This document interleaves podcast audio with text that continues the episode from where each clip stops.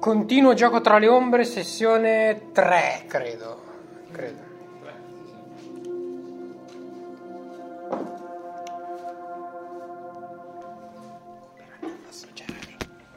Bene. Vi ricordate dove eravamo arrivati? Sì.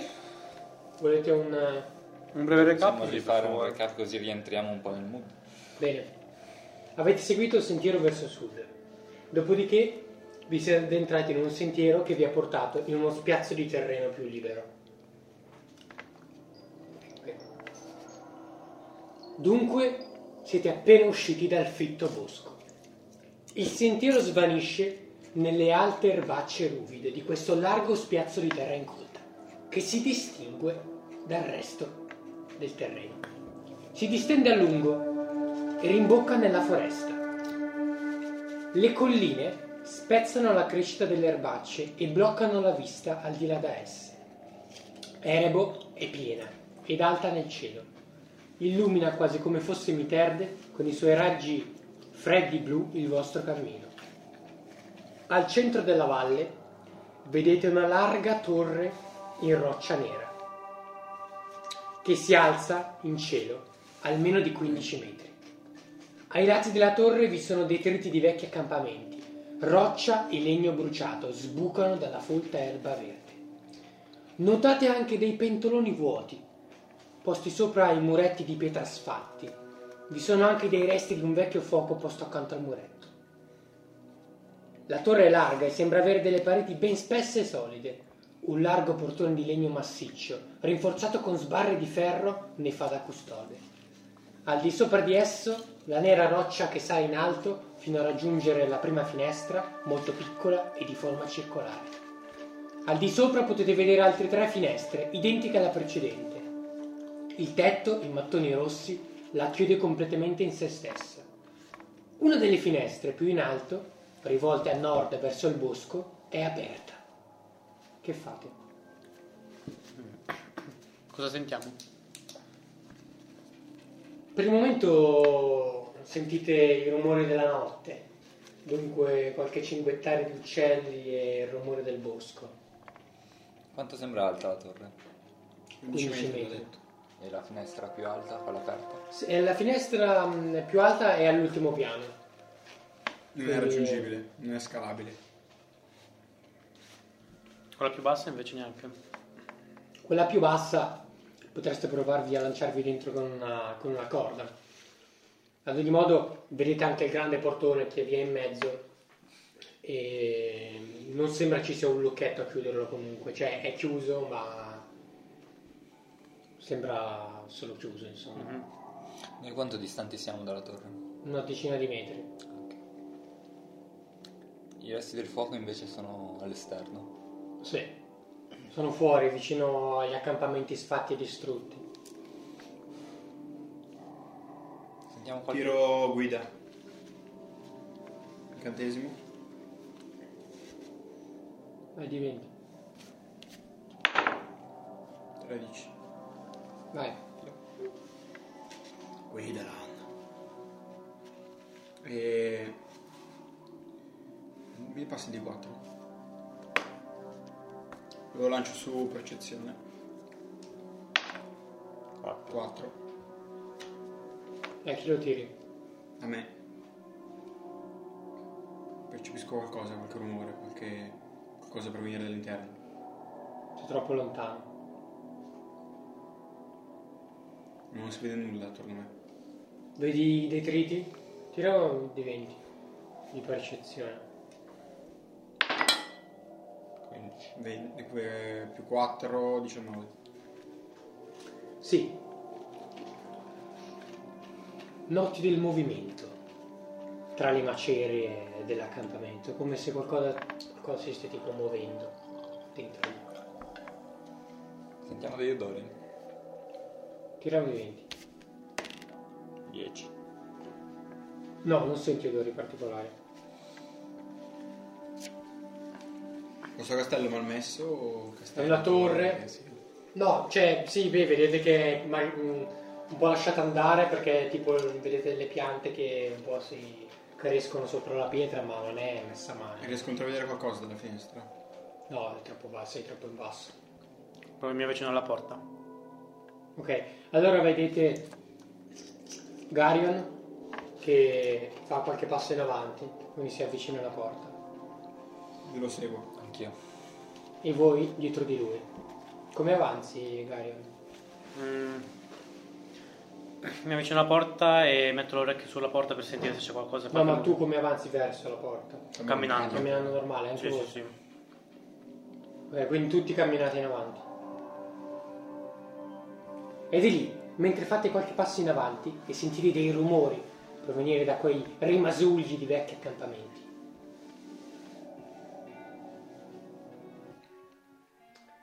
Fate qualche passo in avanti e qualcosa si muove tra le erbacce della roccia caduta. Saltano fuori dalle rovine un gruppo di goblin. Saltano fuori. Si tratta di sei creature, smilzi e privi di una vera e propria armatura. Indossano degli stracci di pelle e stringono dei coltelli arrugginiti. Tranne uno di loro, molto più grosso degli altri cinque, alto come un uomo. Porta un'armatura bizzarra.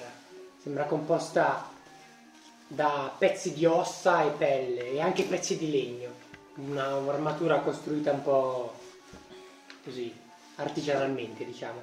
Porta in braccio uno scudo di legno rinforzato con una placca di ferro al centro e nell'altra un'ascia, ma ben tenuta, non arrugginita come i coltellacci degli altri goblin. Sembra simile agli altri goblin, ma ha la pelle ricoperta di pelurie di colore grigio scuro, con pelle rosso-arancio, e ha gli occhi gialli. E dice: Sveglia feccia! E sentite quindi che parla in comune. Gli altri goblin tipo, tipo si alzano tutti e saltano sopra i muretti, no? E si portano in avanti. Cercano di avvicinarsi verso di voi. Quindi loro dove sono?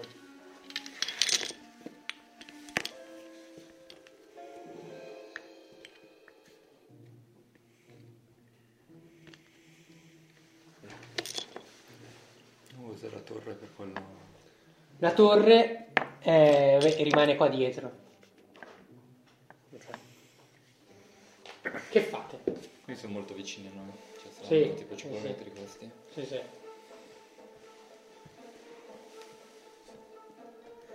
Sei tu davanti, Karin, quindi tocca Sì. a te.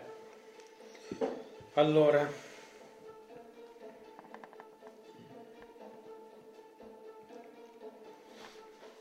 Tiro fuori i coltelli e vado punto a correre su quello più a sinistra di loro. Alla mia sinistra. Ok, quindi estrai i pugnali, Sì. proprio così li estrai e ti butti dunque contro di lui, Contro questo avanti qua, sì. verso questa direzione. Voi che Esatto. fate? Io uso taumaturgia sul goblin in mezzo a tutti. Ok, quello più in mezzo. Sì. Vai, diventi. 13 più 5 saggezza 18. Va a segno. Gli sussurro all'orecchio. Aspetta, eh. Il tuo capo si prenderà tutto l'oro di questi viandanti. Ok, solo questo i sussurri? Sì.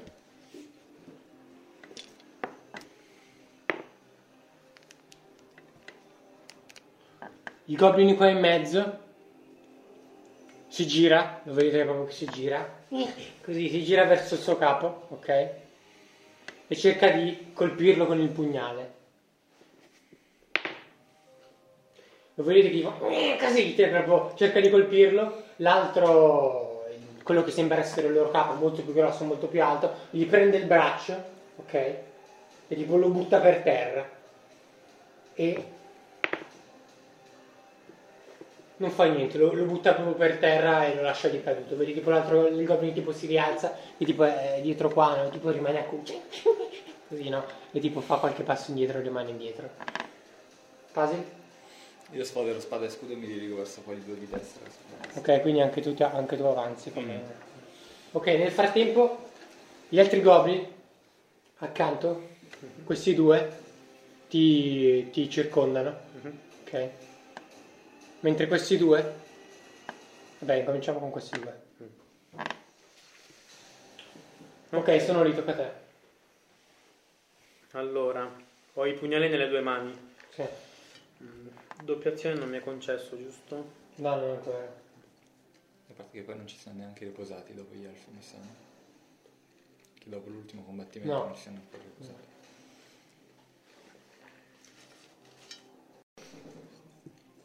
Ok, allora provo a correre proprio addosso a questo cercando di buttarlo a terra schiacciandolo praticamente. Poi di forza tipo boom, tipo il Per buttarlo proprio a terra, sì. Ok, vai, di 20.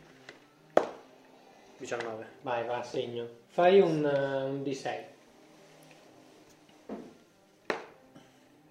Sai. 6? Eh, quanto hai di bonus di forza? Ti ricordi? 2. Più il bonus competenza hai anche però, perché sei competente nella... Mm, è vero, è vero. Quindi hai più 4 credo, più 3. Sì, sì, sì, non più due ancora di competenza. Ok, sì, quindi 4. Ok, eh, lo ammazzi. Ok. Descrivimi come- descrivigli pure come lo vuoi ammazzare.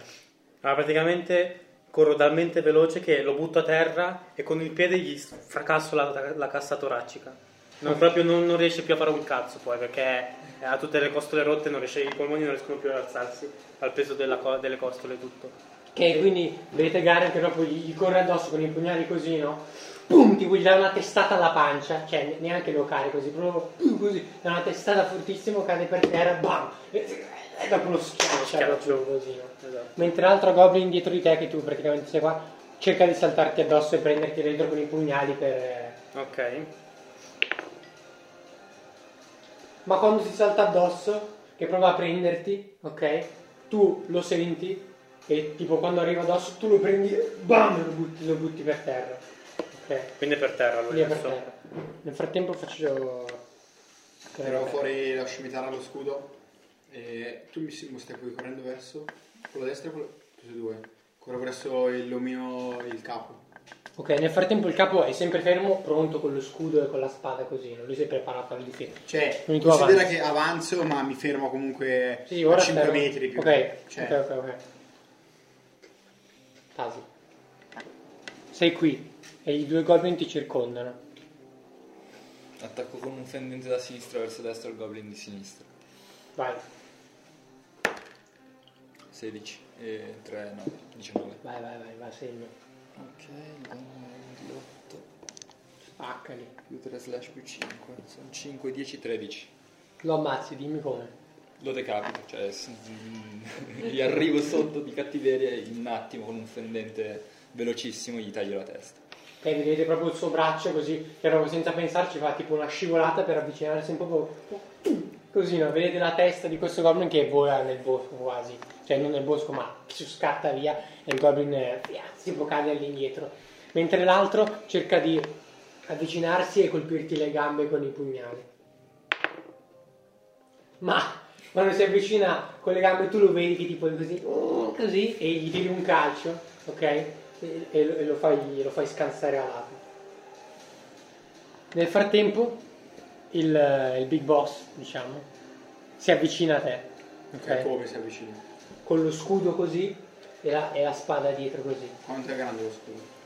Lo scudo è un grande scudo di legno che lo copre tutto, Anche i piedi. anche i piedi, è uno, è uno scudo lungo. Che fai?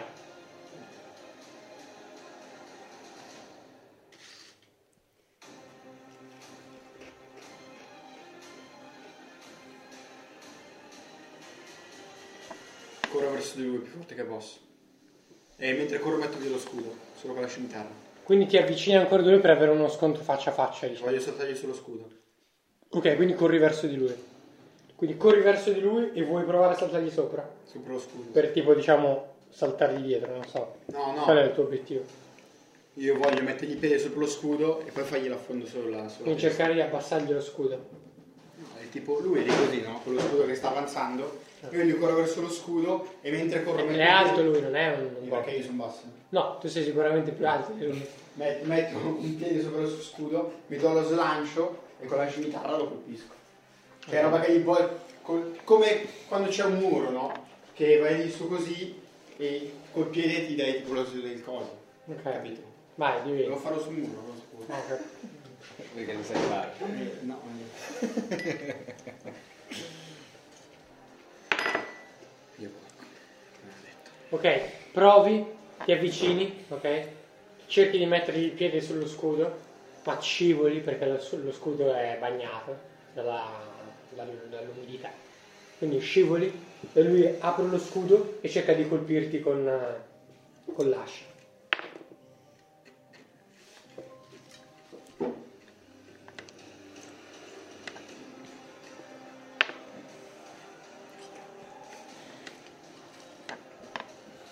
Eh, tira giù lo scudo velocemente e lo vedi che con tutta la forza vedi il suo braccio bello possente che capisci che non si tratta di un comune goblin. E proprio le vene del braccio potenti ti colpiscono una gamba ok? E ti infliggono 6 punti vita. Proprio ti trancia il quadricipite e ti fa tipo inginocchiare così no? Ok. Tocca a te Garion Corro verso il big boss. Ok, corri verso il big boss. Quindi vai, diciamo, verso di lui in Sì, sua direzione. proprio verso, sul, verso proprio di lui. Per metterti in mezzo ed aiutarlo, diciamo. No, no, voglio proprio andargli al lato. Ok, ok, quindi ti avvicini al suo lato. Io sono a distanza di colpirlo il boss oppure... Calcola che questo eh, ti è sfuggito di qua, no? Ah, ok. Perché ti ha evitato, però lui è pronto ad attaccarti ora. Quindi vedi il goblin lì tipo che eh, tipo ha preso i pugnali no, così e vuole, vuole venire a, a pigliarti e nello, e nello stesso tempo vedi eh, Vatras che è tipo inginocchiato così con la gamba sanguinante e, e vedi il, il goblin appunto che gli ha appena tirato un- un'accettata. Allora mi giro verso il goblin, eh, rimango verso il goblin che mi sta correndo incontro e gli tiro un fendente sulle gambe tentando di prendere i due i quadricipiti. Vai, 14 e 3, 17. vai, va, segni. 8, 13 e 5. Ok, gli tiro un colpo 16. talmente forte, uno e vedete le gambe che si, si, si separano l'una dall'altra, il goblin tipo cade così, senza gambe, e ti cade tipo nella merda con la faccia. Ok, tocca a te. Sei tipo inginocchiato con una gamba, Dove dov'è il tipo? è davanti a te, ha appena sferrato diciamo il colpo e ne vuole tirare un altro. E lui è davanti a me. Sì. Come la con che le mano l'ha sferrato? La destra. Dalla destra ha fatto così, ha fatto così per colpire. Eh, lo scudo quindi è aperto molto. Il scudo ora è aperto, sì, sì. Io sono in ginocchio. Sì. Allora prendo la, prendo la scimitarra e proprio da sotto faccio così, mettendo con, con entrambe le mani. Per colpire Verso- per colpirlo, gli passo, siccome l'ho fatto così con la mano, per passargli proprio sulla pancia, no? Vai. Stomaco. Vai, vai. Dio caro, Quanto hai fatto? 6. Cioè, quanto hai di bonus? E io ho 6 totale col bonus. Ah, sei tu del bonus. 4 più 2. Ok, eh, lo ve- vedete Vatras che avanza un colpo con la scimitarra prova a colpire il petto, ma il, eh, il goblin poi lo prende sotto l'ascella, ok? Gli prende la spada sotto l'ascella, così, ed è uno proprio uno di fronte all'altro, ok? E ti tira una testata. Prova a tirarti una testata. Quando ti prova a tirare una testata, trova una testa più dura della sua. Quindi proprio così, tipo rimane un po' stordito. Che fai? Ok. Sei lì di fianco. L'armatura, fino a dove ce l'ha? Cioè, collo e braccia come l'ha con l'armatura? Eh, Esistono armature, il collo finisce però l'armatura, un'armatura completa un po' fatta. Cioè, potresti anche penetrarla volendo con un colpo forte.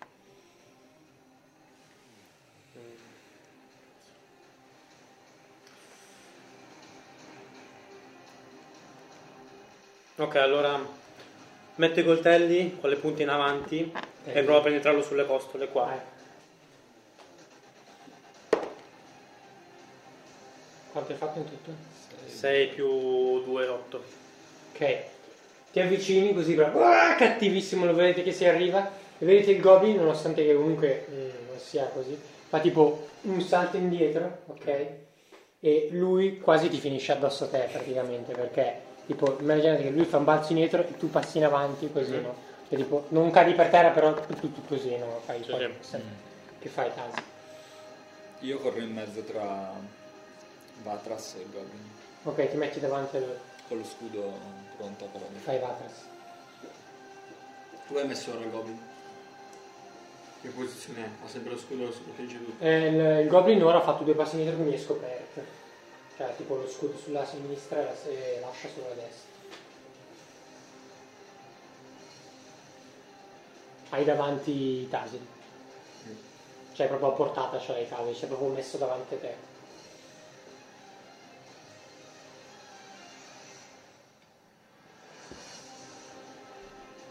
Cura. La cura. Ok.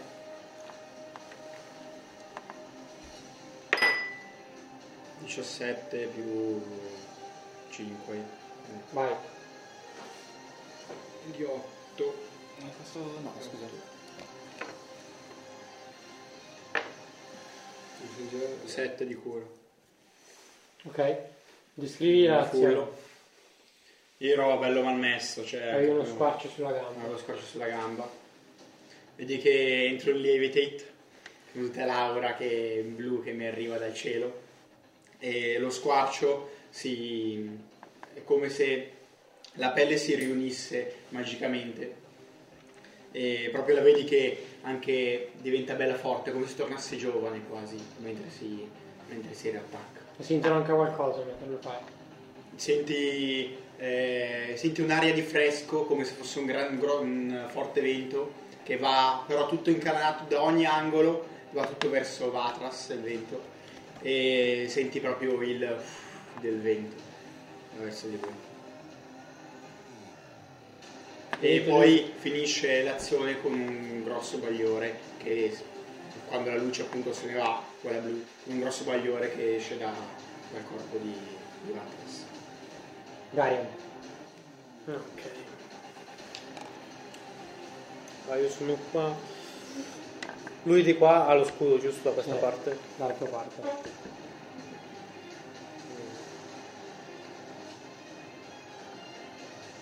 Ora verso di lui. Ok, quello indietro così. Sì. Ok, quindi diciamo che corri verso di lui e anche diciamo per prenderlo dietro. Ok, Tasil, che fai? Sei lì davanti, pronto con lo scudo. parato, lui anche. Lui, lui sì, ora sì, ora lo scudo verso di te.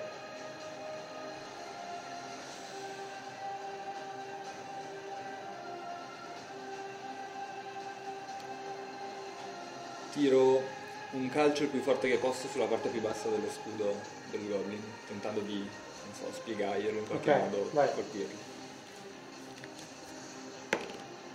13 e 3, 16. Quanto hai fatto? 16. Ok, va a segno. Vai, tira un D6.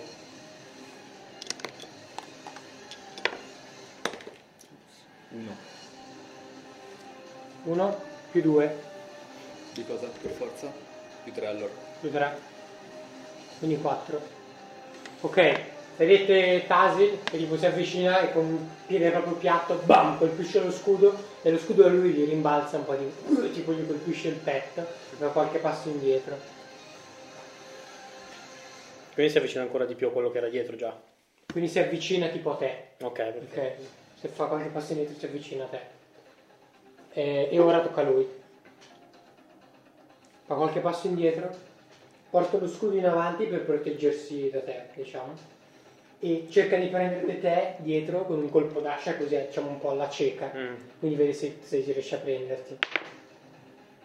Ok, lo tira completamente a vuoto. Cioè proprio vedi che è tipo incazzato, no? Uh, Però significa ha tirato bello forte, senti proprio l'aria che si sposta verso di te, ma comunque non ti colpisce. Da che parte si è aperto? Lui è rimasto chiuso così e ha fatto così. Poi è ritornato in avanti, diciamo, per cercare di allontanarti. Per magari Sì, vedi, ci dietro, sta, nel senso... Ho provato a, a bloccarmi ok. dietro. Ah, ci ho provato. Quindi ora lui è in recovery o c'ha ancora il braccio così? No, lui ha già tirato il colpo. Quindi sta ri- rientrando con la, col Sì, braccio. sì, sì, è già rientrato. sì, sì. Allora vado verso questo goblin qua. Cioè lo eviti comunque lui. Cioè, ah, lo evito, ok, ok, ok. Questo era morto qua dietro. eh, Mm. E però c'è lo scudo di qua. Provo ad andare Il goblin dietro comunque non sta Sì, facendo sì, sì. niente, cioè tipo lì che si sta cagando sotto. Ok, ok, allora corro verso il goblin centro, questo qua, il più grosso, e cerco di accoltellarlo al braccio che tiene lo scudo, lasciando però lì il coltello poi. Vai. 10. 10 più 2, 12. 12. Sì. Ok, ti avvicini, prova ad accoltellargli il braccio, ma quando ti avvicini lui, lui te lo evita. Mm. Ok, quindi vai a vuoto. anche tu. Ok. Comunque sei lì, sei lì vicino. Che fai ora? Ancora siamo davanti. Eh, sì, più o meno diciamo, però hai la linea di tiro diciamo. Ho la linea di tiro. E lui però sempre protetto. Sì. Completamente. No, beh, in realtà no, perché ora sei un po' spostato, quindi ha tipo metà volto scoperto, metà, metà busto scoperto. Perché hai evitato il suo, il suo pugnale.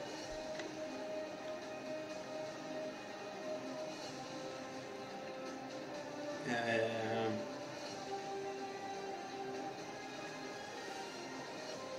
Uso vabbè il comandante. Cioè il comando. Ma guarda che tu hai incantesimi che fanno male. eh. No. Sì. Ho cura, comando, riparare taumaturgia. E incarnare la divinità. E non hai mica anche il rintocco dei morti. Ma se sono morti e rintocco di E noi. solo se non morti. No, No. che poi non si chiama il tocco di, mor- di non morti, si chiama incarna- incanalare la divinità. Il tocco di non morti non ce l'ho. Cosa fa? È un trucchetto il rintocco dei morti. Ah.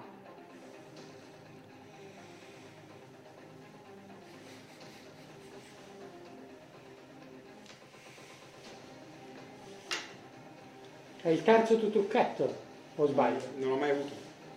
Ne avevo due io. Poi io avevo riparare con un trucchetto e taumaturgia. E le spelle erano curare comando. Allora, allora non ce l'hai rintocco dei morti. Eh, appunto. Ok. Quindi cosa fa il comando? Uso comando. sì. Ok, vai. 19. Vai figlio. Vabbè, il comandante! E uso l'abilità di comando che è... mm, Eh, cioè, puttana. Eh, ce ricordiamo. Sì, un comando. Vabbè, è del comando, no? Che fare un'azione. E vedi che iniziano a tremare i muscoli al goblin e proprio non riesce più a reggere le, la- la- le armi, spade e scudo. Ok. E, e va, e va verso il basso, cioè proprio non, Ok. non riesce più a tenere in mano nulla. E vedi proprio che sono i muscoli che ballano un sacco. E, e lui che comunque inizia a perdere un po' di bava dalla bocca, perché comunque è qualcosa di molto doloroso. Ok.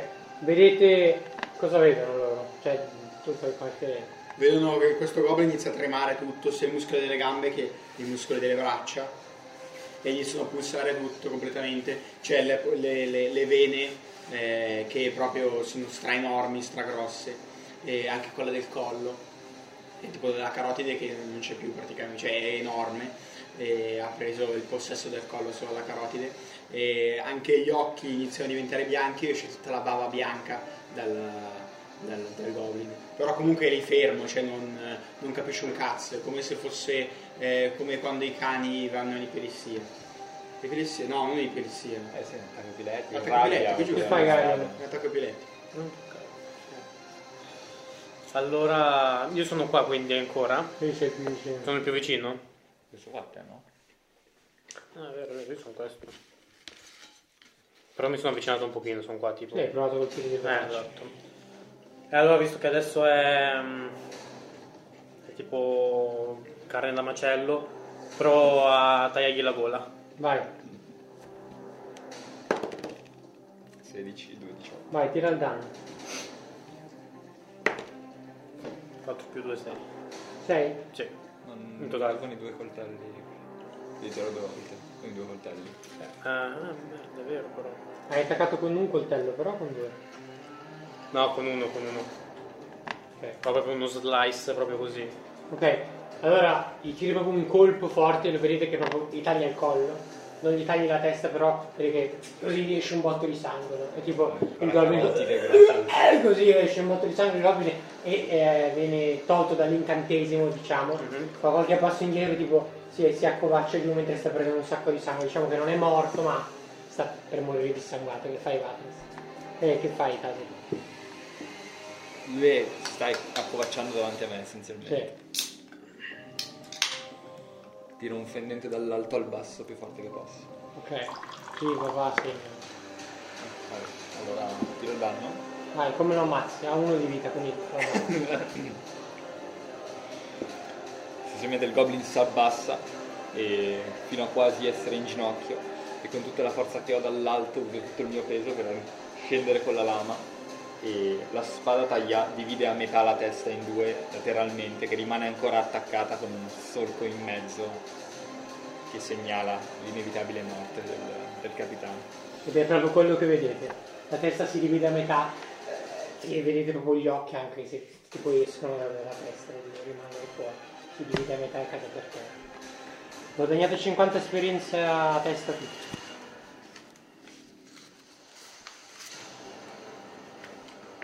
Livelli. Io sì. Tu livelli? Sì. Let's go! Ah. Ora hai la possibilità di usare un'azione bonus. Il ragazzino qua sotto cosa succede? Il ragazzino sotto è lì. è- C'è ancora questo vivo, eh, comunque. Eh? Questo qua è ancora vivo. Sì, è vero, lui era caduto. Era solo atterrato, l'avevo solo Ok, atterrato. è scappato. Questo è ancora qua invece. Eh, quello è ancora lì, sì. Eh, lascio però la parola a Vatras. Io lo vedo là, co- come è messo? Eh, lo vedete che è impaurito. Ma è normale, cioè di Ha fermo. buttato anche le armi per terra.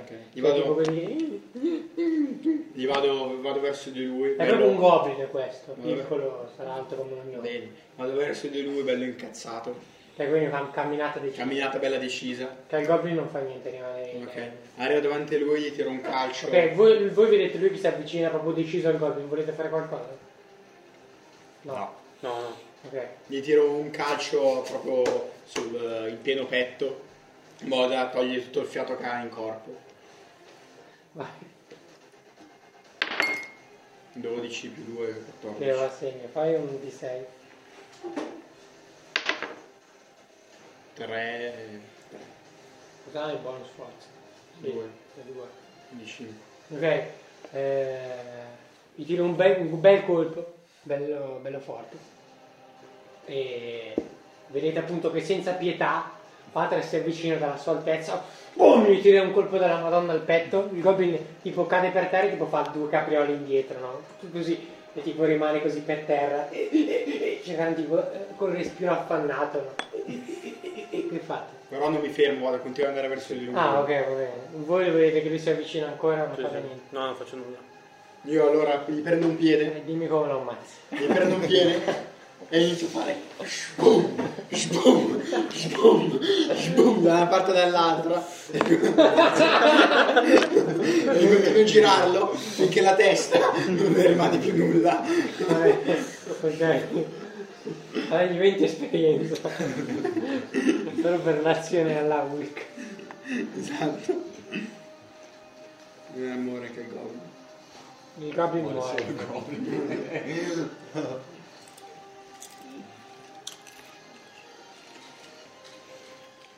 Ok, avete ucciso i goblin e siete nella piana. Avevano qualcosa addosso questi goblin, cioè il capitano. Allora, guardando il capitano da più vicino, perlomeno i resti che, che gli rimangono, insomma, eh, potete notare che si tratta di un goblin molto più grosso.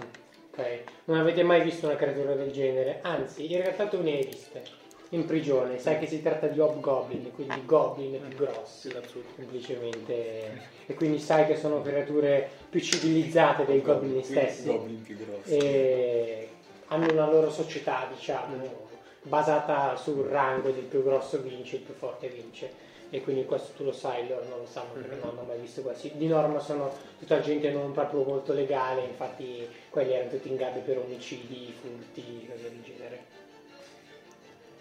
Eh, il goblin, quello più grosso, ha un'ascia, eh, volendo, che po- potrebbe tornarvi interessante perché ha di danno appunto fa un D8 se vi interessa il resto non hanno granché anzi trovate tre monete d'oro addosso al- È all'hobgoblin un'ascia da mischia comunque, non Sì. da lancio. la mischia sì. Troviamo tre monete d'oro sullo goblin. Sì. Beh, Garion, queste le puoi tenere te. Grazie mille.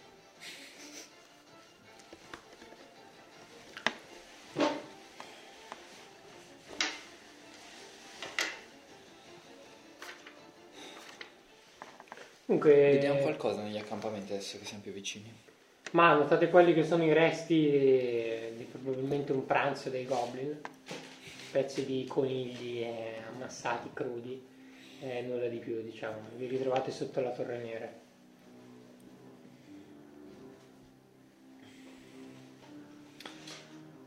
Che fate? Il portone com'è? qualcosa? Volete- Ci puoi descrivere un attimo il portone? O la- l'ingresso? Certo, allora il portone è un portone di legno ben solido, rinforzato con del ferro, ma non ha un lucchetto all'ingresso.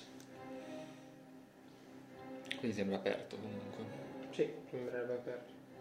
Cioè è chiusa la porta ma non Mm, c'è sì, il lucchetto. sì, sì, sì. Quando abbiamo lottato prima non abbiamo trovato chiavi o robe del genere. No. Ma avvicinandoti, perché ti vuoi avvicinare al portone per guardarlo meglio. Sì, grazie. Ok. Eh, ti avvicini e noti eh, che il portone sembra essere stato forzato. Cioè, tipo, vedi anche che per terra c'è una specie di. Catenaccio. No, no, noti che c'è tipo una specie di. mm, Solco. ehm, di ariete di legno fatto tipo probabilmente dai goblin perché è di piccole dimensioni e vedi che ci sono tipo dei colpi segnati sul portone come se avessero provato ad aprirlo ma non ci sono riusciti e infatti noti che il portone è leggermente aperto cioè come se avessero provato ma non sono riusciti Qui qualcuno ha già tentato di entrare. che fate? Beh, nel frattempo vi siete riuniti diciamo qua c'è la Io mi avvicino verso la porta è aperta. La porta è aperta per qualche millimetro, ma non riuscite neanche a guardare dentro perché è proprio aperta leggermente. Quindi sembra qualcosa che ci sia, sembra che ci sia dentro tipo una trave o qualcosa che la chiude da dentro, insomma. Io mi avvicino. Però i goblin chiaro. sembra che l'abbiano, chiuso o qualcun altro sembra che l'abbia un po' forzato. A questo punto sono chiuse in casa posso aprirlo. Va bene. Provo ad aprire la porta io. Come? Prova, prova, prova tu. Mm, Cioè, quanto è grande rispetto a me questa porta? Beh, è un bel portone, è alto quanto, quanto Vatras. No. Ah, vabbè, allora con un braccio tento di spostarlo in avanti. Vai, più 20. 7. Boh, sei forza 10. Ok, eh, vedete Tasil che mette il suo enorme braccio sopra alla porta e cerca di spingerlo. E vedete che si, si apre ancora leggermente e sentite qualcosa da dentro che fa. Sento una resistenza comunque. Senti una resistenza dentro, senti un legno scricchiolare. Che fa? È bloccato. Guardo la porta. Va bel comandante! Non succede niente. Sai che è un po' stanco, onestamente. Cosa vuoi fare? Dare comandi da- ad un oggetto inanimato? Ti ricordo che ho già ammazzato qualcuno nella fogna, grazie alla mia magia, con una grata. Ah, Mi avvicino alla porta poteva essere una buona idea allora. e mi mm, metto l'orecchio sopra per sentire qualcosa dentro, se, se ci sono movimenti, roba del Vai, genere. tira un di 20. 12 più 2, 14. Non senti niente. Sembra che non ci sia nessuno dentro. Trovate. Che fai? Puoi dirlo, dire qualcosa? Mm. All'interno sembra essere vuoto. Potremmo provare a sfondarla tutte e tre magari. Andiamo. Ok? Ci prepariamo. Let's go. Vabbè. Tiriamo una spada due Uno, due, tre. Ok. 3 di 20. Sì.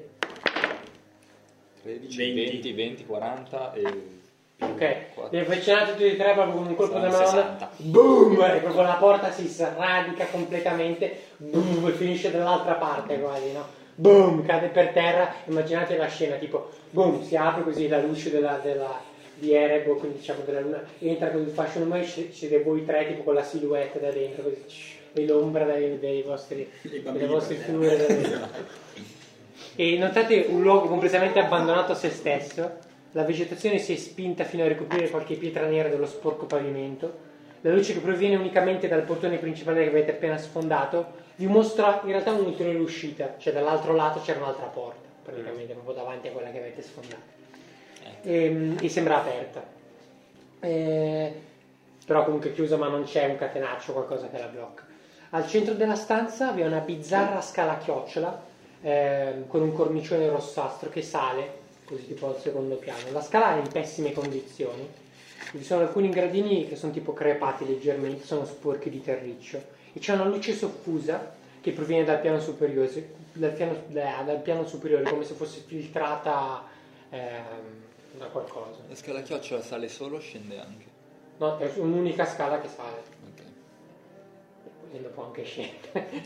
Rimane di merda. No, nel senso era siamo al piano più sotto. basso. ah no, no, no, quello è il primo piano, il piano terreno. Grazie, master. Non c'è un piano meno uno? No. No. Piano cantina.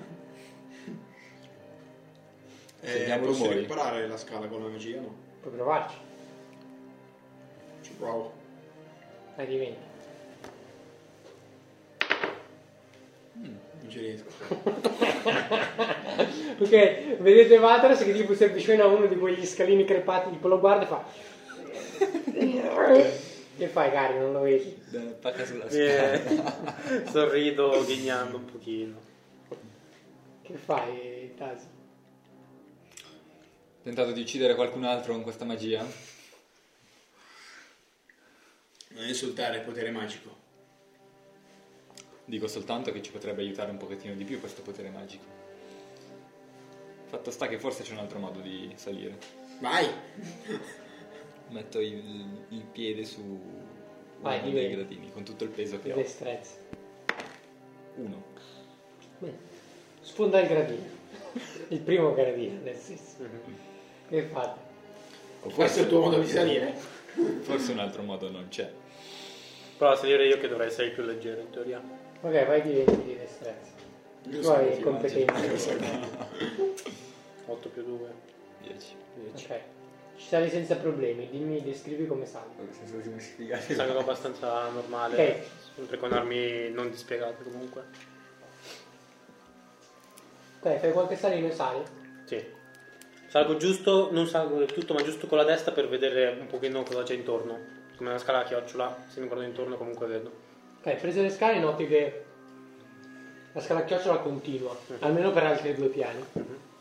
E vedi questo piano, quello il primo diciamo, dove, dove sei arrivato, che ha quattro piccole finestre, che l'unica fonte di illuminazione viene da fuori quindi. E c'è questa luce soffusa che viene da fuori, e ci sono questi vetri tinti di nero, quindi che la filtrano un po' e puoi vedere appese alle pareti ci sono diversi dipinti eh, però sei ancora troppo distante per riuscire a vedere i dettagli ad ogni modo vedi che eh, c'è anche un tavolo e mm, un po' una stanza diciamo che fai loro nel frattempo sono ancora giù però non c'è nessuno dentro Mhm. Sento, quindi cos'è? Non sento nulla praticamente. Intanto da laggiù. Com'è lassù? Più sicuro? Sembrerebbe di sì, la scala continua. Ma questa stanza è abbastanza buia, cerco di, di continuare. Aspetta un attimo. Prendo la corda dallo zaino. ok? Quanto... Io lo vedo lui comunque. Cioè, no è bella alta la scala ma si riesce a vedere dove è entrato? Cioè, tipo il Sì, il no, suo in realtà piano lui, riesco a lui vederlo. cioè sostanzialmente lui sale e non c'è una porta a questo piano, cioè è aperta la stanza. Mhm. Cioè lui la vede perché lì ci passa con le scale, però in realtà la scala che ce la continuerebbe. Cioè, io riesco a capire più o meno dove è la sua posizione. Sì, Riesco a lanciare la corda in quella direzione oppure sì, puoi provarci. con tutta la forza che ho lancio sulla corda tentando di... Uno. Cosa stai cercando di fare, Basil? Ok, lancia la corda e finisce contro E Che poi cazzo arriva la corda. Magari con l'aiuto di qualcuno di alto riusciremo a salire. Prova te magari. Ci può tirare salire su. una scala, provarci. Non voglio cadere. Possiamo fermarci per una scala. Salirò io prima, basta che riesca a legare la corda da qualche parte. Devi fare più di 10, vai. Lancio la corda, 14. No, per salire la scala. No, per salire la scala intendevo. Ah no, io voglio sempre lanciare la corda su. Vabbè, faccio anche salgo la scala. Salite la scala. Salite la scala e raggiungete il vostro compagno. raggiungete il vostro compagno e vedete appunto questa stanza. Eh, alle pareti vi sono diversi dipinti. Il più interessante è sicuramente il ritratto di un uomo dai lunghi capelli grigi, con indosso una... Comunque di luce ce n'è all'interno. No, proviene solo dall'esterno, però appunto, Indosso? però appunto è la Erebo essendo piena fa, una bella Indosso? tunica. Con indosso una, una tunica e in, in mezzo al petto vi è una stella con otto punte. Vi è un camino spento ma colmo di legna asciutta, una poltrona un po' malandata di soffice pecora, una lunga libreria che gira intorno a tutta la stanza fino al camino. Tuttavia questa libreria è stata deturpata totalmente, cioè è priva di libri. Infatti potete notare solo due libri lasciati negli scaffali. E c'è un tappeto rosso che ricopre, spesso e morbido, che ricopre tutta la sala. Che fate? Mm. Mi avvicino alla libreria e guardo quanta polvere c'è. Io intanto accendo una torcia.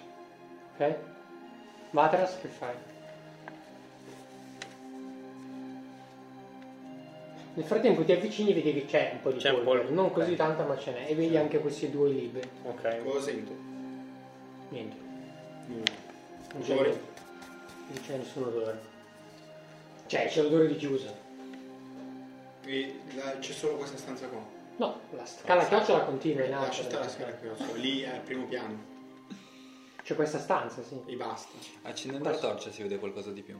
Sì, vedi due libri sulla... Come, co- co- come si chiamano questi libri?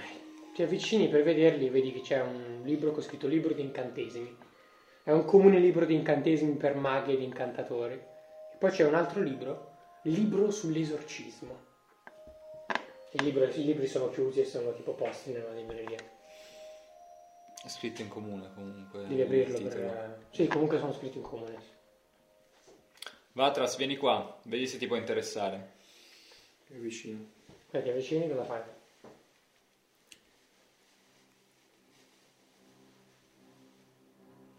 Apro il libro di incantesimi intanto. Ah, tu ok, lo apri. Il libro di incantesimi? Ok, capisci che è un semplice libro di incantesimi, cioè tu non ne capisci niente di magia, ma vedi dalle prime righe con scritto tipo per incantare, Eh. prendere del cibo di eh, mele di, tipo tutte Questo lo incantesimi. lascio a te.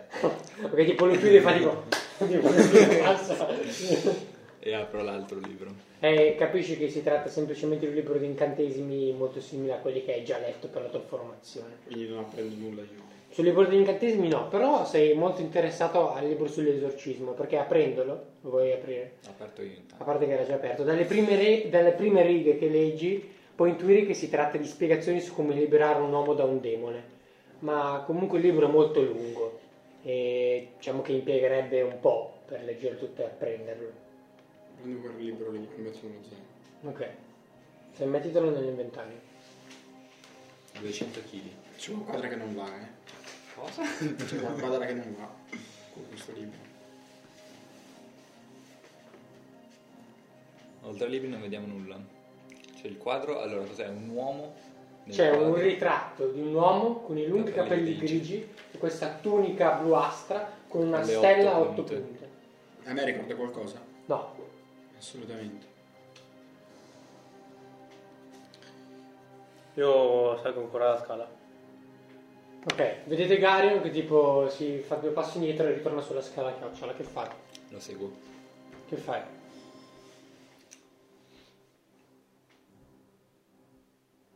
Il quadro quanto è grande? Beh, saranno 80-120. Non te lo metti nello zaino. È grandi, È appoggiato al muro. Sì, è fissato con un chiodo. Guardo se nasconde qualcosa al quadro, provo a togliere il quadro e rimetterlo poi.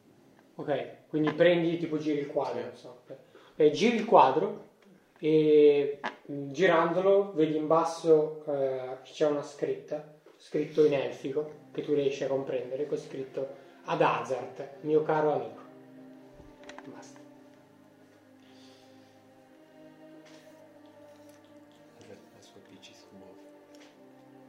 Eh, tolgo...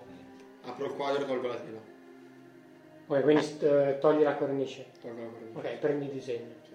E lo metto nel zone. Quindi lo arrotoli e te lo metti in disegno. Quindi mettiti il ritratto di Hazard. Chi lo sapeva che era lui? E c'è scritto dietro. Non c'è scritto un ritratto. Eh, era intuibile. Il Dungeon Master. Guarda, è un bel giovanotto. Vabbè dai, intanto noi ci incamminiamo sulle scale. O almeno io mi incammino sulle scale. Quindi salite le scale chiocciole. Sì. Prego, diventi tutti e due. Guarda come mi spacco le gambe. Cos'è destrezza? Sì, sì, ovvio. 18. Vado anch'io. Leggerissimo. Ora vanno su come dei furetti. Anche Anch'io. salite nuovamente dalla sporca scala che non vi dà problemi. Più saliamo, più Giungete al secondo piano. Le scale continuano però, sembra che continuino ad un terzo piano. Mm. E guardandolo sembra chiuso da una botola il terzo piano. Tuttavia siete in questa stanza ora del secondo piano, è sempre illuminata dalle medesime quattro finestrelle, però ovviamente Tasil fa luce con la sua torcia. Sembra essere stata completamente svuotata da ogni tipo di arredamento. Infatti potete notare come vi siano ancora i segni di armadi e tavoli, come se fossero stati spostati e portati via o buttati fuori, non si sa, però le finestre comunque sono chiuse. E anche i tavoli di armadi, e non sembra esserci nulla di interessante, la sala è vuota. Guardando le finestre è possibile vedere le colline che avanzano per diversi chilometri a sud, fino a giungere ad una piana dove in lontananza sembra esserci un'altra struttura bianca. Quindi da queste finestre potete vedere che ci sono queste colline a sud ed oltre queste colline intravedete il tetto di una struttura bianca. E intorno a questa stanza vedete inciso sopra la pietra questa stella a otto punte che avete visto prima eh, No, dipinta Dov'è che è incisa sulla stanza? sulla parete, sulla parete. parete laterale. Sì, Mi avvicino alla stella. Ok. Ha qualche dettaglio particolare? Però di 20. 11. No. Percezione. Ah, Vedi- è vedete- com'è disegnata con un inchiostro. Vedete. Tasil che si avvicina e fa mm, così, Mi- si mi avvicina e vedi che è stata come mm, sembra essere dipin- stata dipinta con una specie di inchiostro bluastro, diciamo, che l'inchiostro sembra liquido ma è ben secco sulla parete. Avvicino la torcia all'inchiostro. Ok? Voi- Io mi avvicino anch'io. Ok? Tu che fai? Esploro un po' l'aria, però Ok, fa un giro. Eh, esatto, praticamente. Ok, ti avvicini anche te. Avvicinandola, vedi che la... come se si stesse sbiadendo, insomma, al calore. Cioè come se stesse svanendo. Infatti esce del fumo dalla scritta. Gli faccio portare la Da torcia. lontano, sì, sì, sì. Ok. C'è soltanto la stella lì dipinta. Sì. Però appoggiare la mano sulla stella. Che non diventi? Non credo. 4. L'appoggi e non succede niente. Senti semplicemente il freddo della, della roccia. Provo a percorrere con le mani il simbolo della stella. Vai, diventi. Palesemente tutte queste cose non servono a niente. Fanno 17. parte dell'atmosfera. Ok, non succede niente.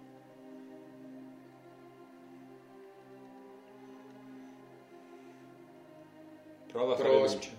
provo a spingere la stella. Diventi. 14. Niente.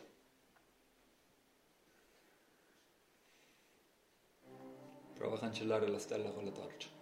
Ok, vai, diventi. Ok, cancella completamente la e non succede niente. Beh, allora non serviva a niente questo. Tira un calcio al muro. Vai, diventi. Ma con, la, con la pianta del, Ok. del piede, eh, non voglio spaccarmi le dita ovviamente. 6 e 3, 9. Ok, vedi Tasi che tipo un po' scocciato, ti tira un calcio e non succede niente, c'è anzi la polvere. Guarda, guarda Tasi perplesso. Voglio guardare il soffitto. Eh, guarda il C'è soffitto, qualcosa di strano? nulla di interessante, il soffitto è coperto da panni. Guardo la botola, vedo qualche lucchetto, qualcosa. Quindi tu sali verso la botta. Sì. Diritti. La botola è sul soffitto. Tira di 20. Dov'è questa botola? Al il terzo piano. Uno. Ok, sentite un gran trambusto. e se vedete lui che ricade giù al vostro piano. E infatti lui si alza. Lo vedete. Che succede? Io intanto guardo, dalla finestra entra la luce sul muro su cui c'era la stella. No. Cioè si entra soffuso, diciamo soffusa di... La finestra è completamente libera. Sì, È chiusa. Sì, sono chiuse ma sì, entra la luce. Apro tutte le finestre. Ok, entra l'aria da fuori. Fa freddo.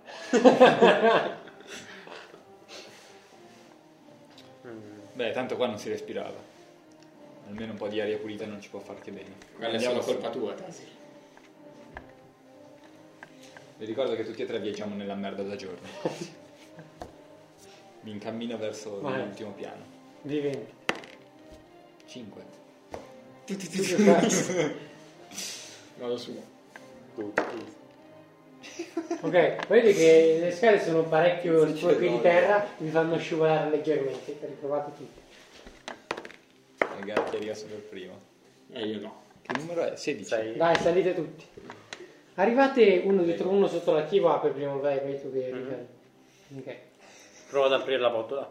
Ok. Gli ultimi gradini portano le vostre teste quasi a sbattere contro questa botola, che ha inciso sopra lo stesso stemma che avete visto poco fa, quindi la stella ad otto punte.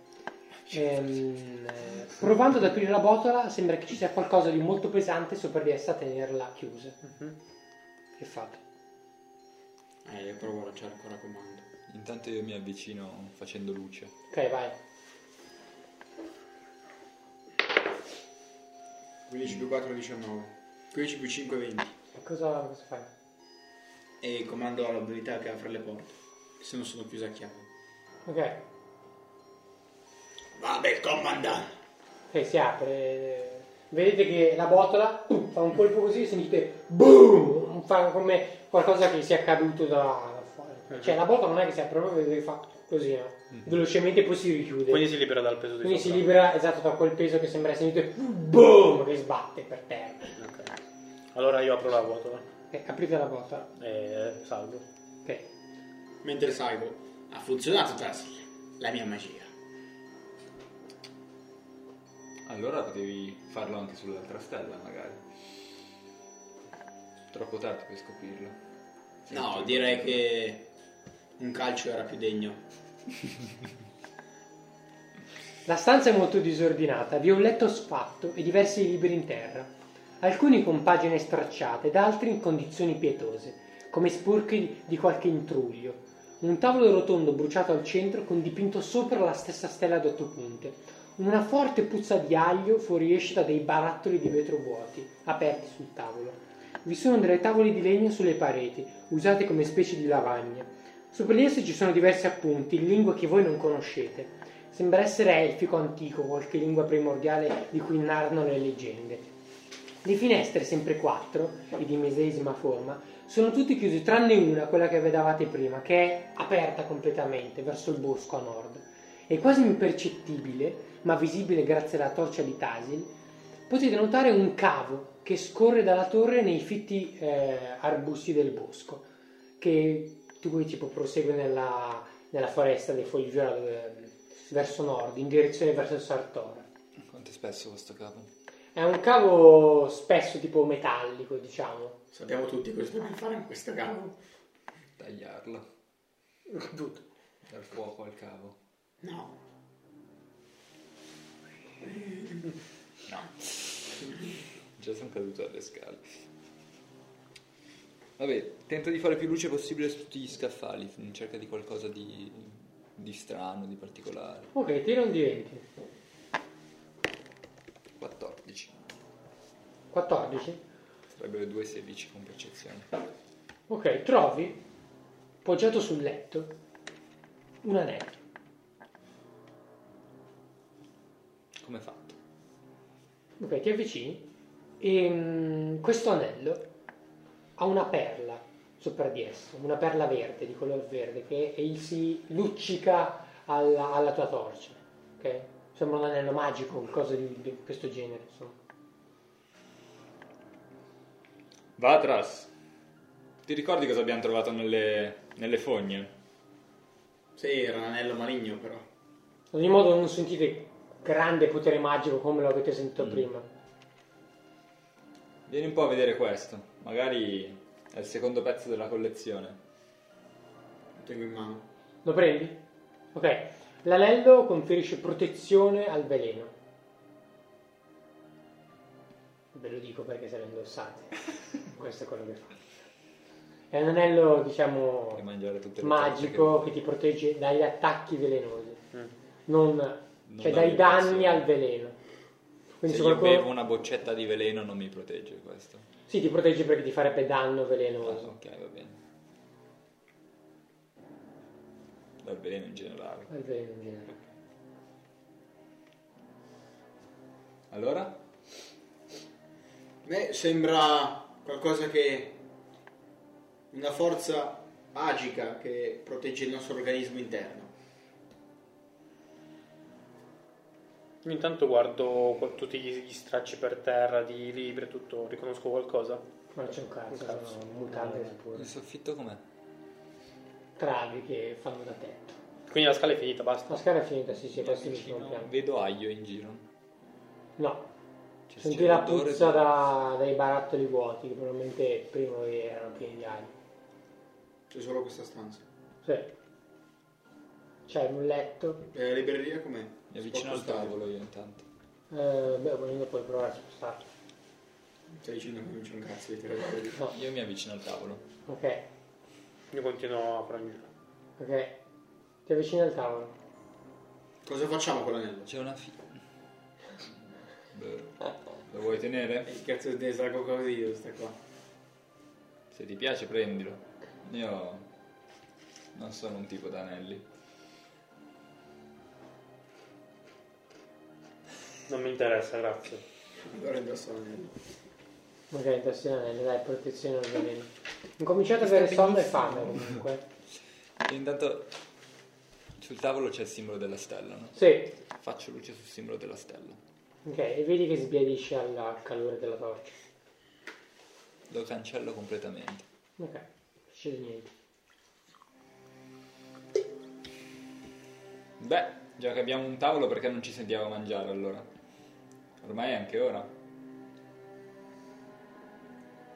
Vi accampate, mangiate, volete anche dormire? Sono più o meno le 11 di notte ora. Vatras borbotta. Chiude la finestra. tavolo usato per antiche strutture, antiche scritture magiche, profanato da del cibo dai dei viandanti maledetti. Senti un po', te non hai appena profanato il bosco Intanto io mi siedo e inizio a tirare fuori le robe.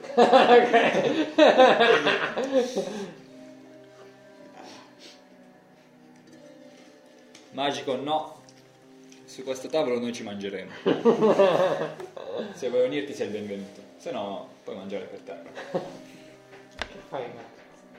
Intanto mi alzo e vado a chiudere la finestra. io. Ok, Io sono seduto appunto. tu avevi le verdure mi pare. Mangio una razione di cibo. Ok? C'è qualche verdure? mm, lanterna su un muro da accendere con la Sì, torcia? sono spente, però puoi accenderle. Vado ad Ok. accendere la Eh. Tasil chiude la finestra e fa luce alla stanza, rendendola molto accogliente. Stiamo lì dentro. Io vado sul letto. ok. Vedete Tasil che si siede sul letto. Io mi sdraio sul letto e rivolgendomi a loro. Se trovate il bagno fatemelo sapere. e tento di riposarmi. Voi che fate? Mi addormento sulla sedia. Ok. Finisco di mangiare e mi addormento pure io poi. Ok, quindi toglietevi la razione di cibo che vi siete mangiati. Intanto la botola bella aperta lì sotto. Sì, eh. Salgo su 10 goblin. Ad ogni modo, do- vi addormentate. Eh, non vi accade nulla durante, durante la notte. Vi svegliate il giorno dopo, dopo una bella notte di riposo, vi svegliate ristorati e un po' affamati. Sono circa le 8 del mattino. Entra luce Apro dalla le finestre. Sì, mi si entra una bella luce. Apro le finestre. Ok, apre le finestre. Eh, è il primo che si sveglia Vatras ed apre le finestre. Che vi svegliano. Mhm. È giorno! Ah, lo vedo, lo vedo. Lo sento. Io sento solo la puzza di tasi. Quanto è grande questo tavolo? È un tavolo da 4. Si può Come alzare vai? o questo? spostare? Come questo? Come questo. Tento di prendere il tavolo e portarlo davanti alla finestra dove c'è lo stemma della, della stella. Ok, vedi che ti porta via al tavolo. Tu eri tipo, tu eri tipo seduto lì al tavolo, vedi che. La trascina. Tipo gracchia, che fai? Io intanto lo, lo, lo Io cerco di capire cosa sta succedendo. Ok, non succede niente. Passiamo. Eh, pensavo che mangiare e fare colazione con eh, un po' di aria fresca davanti non era una brutta idea. Sì, però c'è, ci anche, scalda l'aria. sì, c'è anche una bella vista da qui. Com'è la visibilità della finestra? Quella punta che vedevamo oltre le colline, sembra più identificata. Certo, la visibilità è ottima. Potete chiaramente vedere che a sud vi è una grande struttura in marmo bianco oltre le colline. A nord invece vedete dalle finestre che la foresta prosegue e vedete i tetti delle case di Sartora in lontananza. Questo cavo è ancora lì che pende. Certo, Verso dove punta il cavo? Riusciamo a vedere verso Sartora. Ma finisce nel bosco. Finisce non nel bosco, sì, non arriva fino a là. Qualcuno ha qualche idea su cos'è questo? Beh, io ho un'idea. Ne ho due possibilità. Sperare di non cadere dagli scalini o sperare di non cadere da una, da una fune. Beh, se mi fai proprio scegliere, scelgo gli scalini. No, non ti dando una scelta io. Allora dammi delle ali con la tua magia. Non ho intenzione di lanciarmi da una finestra alta 15 metri. Va bene. Se cadrai, farai come me. Entrerai in sospensione. Posso tirare per vedere se riesci a convincermi con questa Vai, sì. cazzata? Quanto devo fare? Eh, devi... Per aspetta. farmi convincere da sta Aspetta, te lo dico subito, voglio vedere l'aspetto sua. Io di saggezza ho... Eh, però è più intelligenza questo. Ho 9 di intelligenza, un bel meno 1. Vai, 9. Cioè 10 meno 1, 9. non dai tu di saggezza? Ah no, sei, sei su saggezza però sa, scala un No, di più ne hai. Cazzo, 5. No, Non ho più, più ho un più cinque. 5. Tira tu ora. Io ho tirato su intelligenza, eh, però. 10. Intelligenza è tirata? Ok, ti convinci. Beh, Vatras, lo Hai sapevo. piena che eri un buon fiducia nelle parole di Vatras. Lo sapevo che eri un buon amico allora. Non mi lasceresti mai lanciarmi verso la mia morte. Ci io mi fido mancherebbe. di te. Dimmi solo cosa fare e io vado per primo. Ragazzi, ah, si sta per morire. Ricordiamo. Beh, tira fuori il tuo bel scudo, imbraccialo con due mani, fallo passare in mezzo, fai passare la corda in mezzo allo scudo e usalo come come se fosse un vestito per calarti giù, insomma, un po' di inventiva. Scusa, scusa, è solo che non ho mai fatto nulla del genere, sono un po' nuovo. Ma se lo dici tu, beh, allora io vado. Ci vediamo giù, ragazzi. Faccio esattamente come mi ha, chied- mi ha detto Bad. Vai, di 20 di destrezza. 19 più 2. Vedete che mette lo scudo uh, e scende giù e ti ritrovi in mezzo al bosco. Lo seguo. C'è questa cosa con lo scudo. Eh? Uno ci muore, eh. Diventi-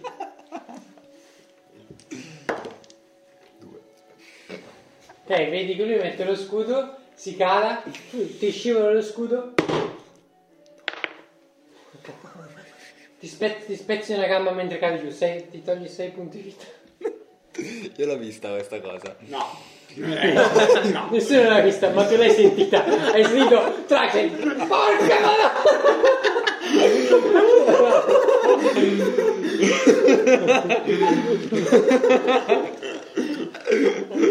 Che fai? Guardo dalla finestra, mi affaccio un attimo e vedo lui per terra. Vedo che però si muove e bestemmia, quindi prendo le spade. Ok, vai, diventi. Ma prendi le scale. Ti taglio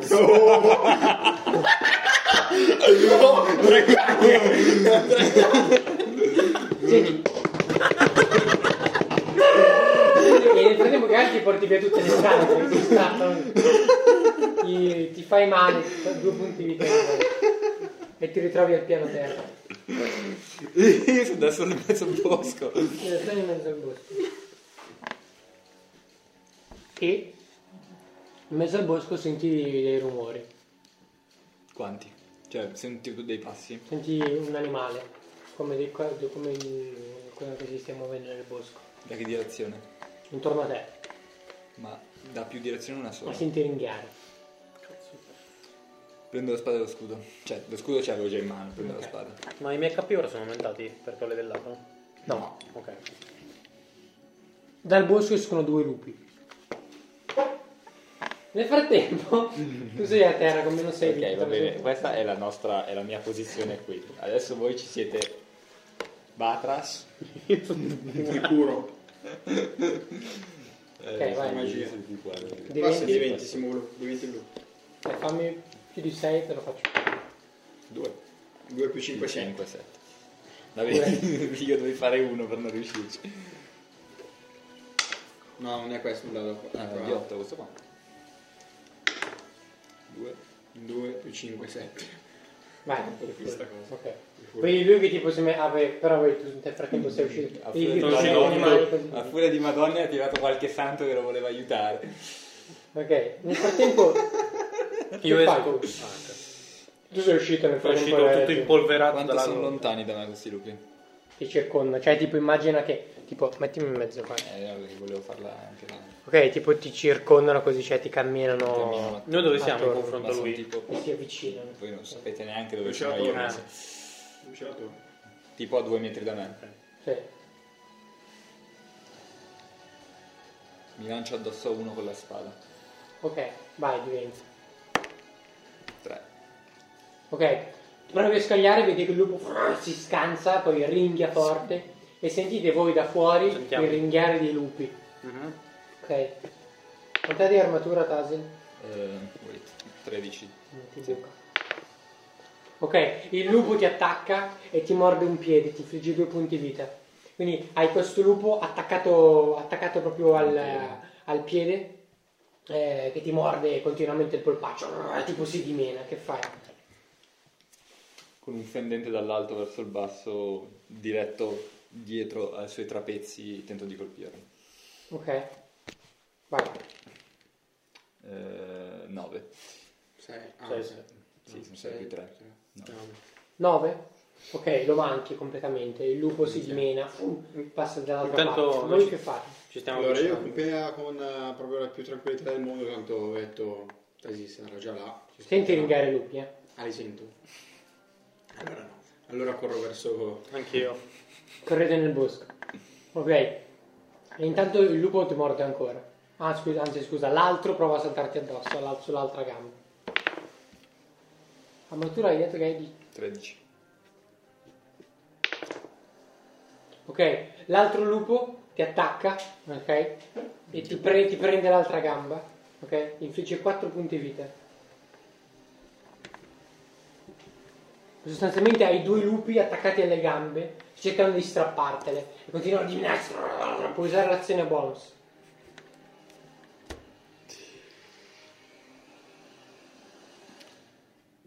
Prendo uno dei due lupi, uno attaccato alle mie gambe e... Cioè, Hai proprio- la spada in mano. eh, Sì, sì, sì, sì, sì, con un braccio lo prendo, cioè è appiccicato alla mia gamba, lo Sì, tengo sì, fermo e con l'altra gli pianto la spada in testa. Ok, tira già il danno. Faccio tirare il critico. Che sei incazzata nera. Quindi sono 2, 3, 5, 10, quindi tiro due volte per il critico. Tira due volte. Più 4, 7, 5, 12, 22. Tiralo anche all'altro. Però l'altro non mi fai il critico. Mhm. L'altro sono 6, 9, 14. E li ammazza entrambi a 11 vita lì. Dimmi come li ammazzi. Nel frattempo voi arrivate lì, con il momento vedete Tasil con due lupi belli grossi del ma- dal manto grigio che gli stanno mordendo le gambe. Di cosa vedono? Il primo lo prendo per il collo, gli pianto la spada in gola direttamente e cioè, sento di botto che il mio piede e la mia gamba da stretti smettono e vengono allentati. Capendo per l'appunto che questo sta morendo, tolgo la spada e la pianto addosso all'altro e Ok. Il, lupo intanto con la spada sente il dolore, si scappa, però intanto ha una ferita gigantesca e continua a sanguinare finché non muore dissanguato. Ok. Vedete questa scena, guadagni 50 esperienze.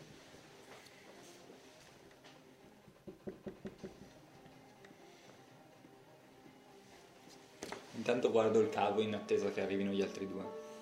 Li vedi che arrivano lì. Ti sei dato da fare, Tasi? E te che strada hai preso? Non ti ho visto arrivare dal cavo. Nel frattempo le tue gambe sanguinano, ovviamente. Prendo una pozione. Bevo una pozione di guarigione maggiore. Vai, tira. Non mi ricordo qual è quella di guarigione. Cosa devo tirare?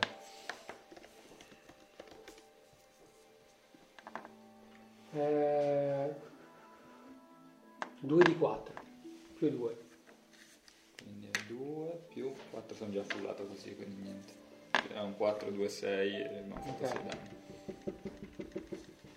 Che fate, raga? Tiro fuori il libro del, dell'esorcismo e inizio a leggere. E Intanto, a seconda qualsiasi cosa che ci sia attorno a me. Ok. Garion, ci sei anche tu? sì, Te che sei sceso dalle scale? Sì, più o meno. Vedi che sporco di po' di polvere. Sì, ho tutta la polvere addosso. Beh, in qualche modo siamo arrivati tutti. Occhio al bosco, qualcosa si aggira. Io intanto eh, cerco di sentire qualche- qualsiasi cosa. se c'è- Hai di 20. Non senti nulla. Guardo Vatras.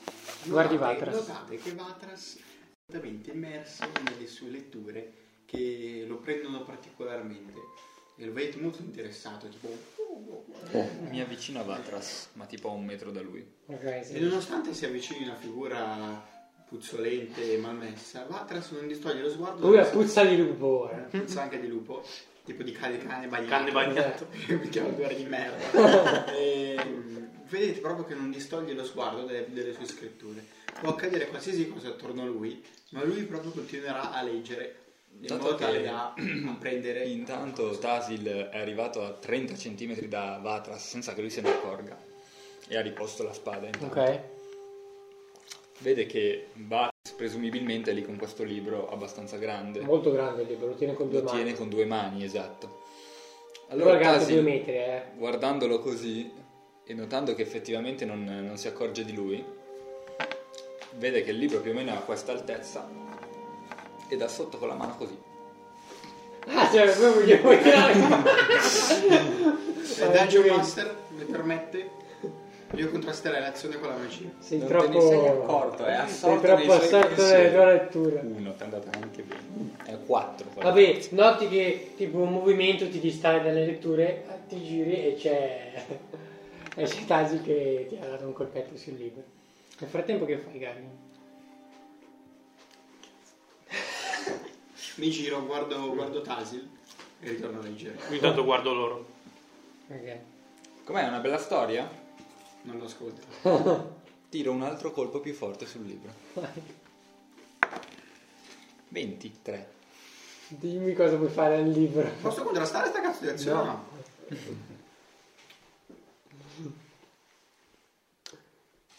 Domanda a Vatras. Quanto stretto lo tenevi questo libro in mano? Lo tenevi solo Così, appoggiato figo. oppure lo Guarda, tenevi così? Così. Era solo appoggiato. Così, come uno legge il libro normale. Non è che è rigido questa copertina? È un bel libro, bello. È una copertina bella rigida. Diciamo che farebbe male. Tira un colpo talmente forte che il libro gli parte via di mano. E la copertina, essendo talmente rigida, assorbe il colpo e si spezza a metà, seguendo una linea esattamente su questa parte qui, che per l'appunto spacca la copertina ma rimane il libro intatto. Che ricade Eh. poi dopo. Cioè, Vatras intanto che era lì così, vede la mano arrivare, il libro che parte via e rimanendo con lo sguardo così la faccia di Tasil da lì sotto che lo guarda così. Questo accade. Bella storia. Questo accade. Questo accade. Vedi che eh, Vatras si rende conto di ciò che è appena accaduto e gli occhi diventano rosso sangue e ti tirano a testate Io intanto mi dirigo verso il libro. con tutta la forza che ha. Due. Mi spiace. Tasi ti schiva. Do una pacca sulla spalla a Vatras dall'alto, lui sarà tipo alto così, faccio tipo qua sotto. È ora di andare, non c'è tempo da perdere. Vai, vai, provaci. 6 più 2. Lo schifo. Mi allontano tipo due metri da lui, ten- tengo le distanze. Bene, ora che non sei più assorto nei tuoi pensieri possiamo coniugarli. Il sole è alto, Miterda è qui e non c'è tempo da sprecare. Uso una magia.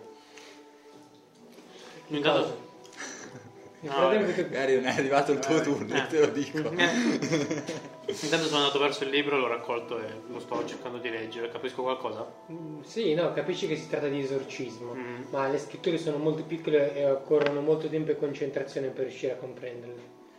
Uso riparare sul libro. Ah, ok. Ah, di 20. Fai più di un 6. 9. Ok, vedi nelle tue mani il libro che si ricompone. Dici, oh cazzo di ti spaventi! e tipo lo fai cadere. Nella merda. No, vabbè, nell'erba. Prendo il libro in mano e Ok, torno a leggere. ok, che fate? Garion, tu che sei l'unico che ragiona qui, o perlomeno che mi dà retta. Lui poi un modo di svegliarlo lo troviamo. Cosa facciamo adesso? Se quello era forte crepa nera, non c'era niente all'interno. Nulla di quello che cercavamo. Prendo la mappa e la guardo un attimo. Qui vicino ci dovrebbe essere l'abbazia. È quella che credo vedevamo dalla parte più alta della torre. Io, signore, devo andare necessariamente No, dai, ma che fare? a dovere. Fai in fretta. Tanto noi decidiamo Io nel farci. frattempo assecondo qualsiasi cosa e mi approfondisco le mie letture. Tornerai che Vatras avrà le gambe rotte. Dai, su, vai, muoviti. Intanto noi due guardiamo insieme la mappa. Seguirò ogni azione o regno. Allora, noi, Vatras intanto si legge il suo cazzo di non libro. capisce da stamattina alle sei e mezza? Sì, ok, ma fai una roba in fretta. eh. noi dove siamo in tutto Due ciò? ore. Più o meno. Tipo qua. Poco più a nord di Crepanera. Cioè nel bosco, qua da qualche parte. Qua. Sono nel bosco appena lì sopra. Ci sembra familiare la parte del bosco in cui siamo? No, però sembra proprio il bosco dei foglia viola perché la stessa Riconosciamo gli alberi. Sentiamo rumori provenire da lontano. Sì, vai di 20. 8, 2, 10.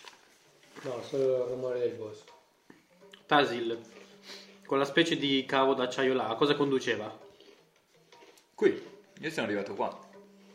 Nulla di che. Guardo dove, da dove sono atterrato. Era attaccato ad un albero Ma semplicemente attaccato e basta. al tronco. C'è l'arbusto era tipo. Quanto è grande questo cavo? Cioè, è tipo bello spesso. Qua, tipo un così. cavo metallico abbastanza spesso. Non sembra Comunque ha- Ha tagliabile. letto più di 80 kg. Eh, esatto. Non è qualcosa che tagli, tipo mm, No. corda, è proprio Beh, un volendo gli tira una spada magari boh, potresti provare a spaccarlo. Sarà qualcosa degli elfi. In ogni caso vale la pena riguardare tutto quello che è successo fino a qua e decidere sul da farsi. Sì, sono d'accordo. Noi vediamo le colline qua, dal bosco? O no? Dal- dall'interno del bosco no, però le avete viste prima, sapete dove Ok, sap- tornare. sappiamo dove sono. ok.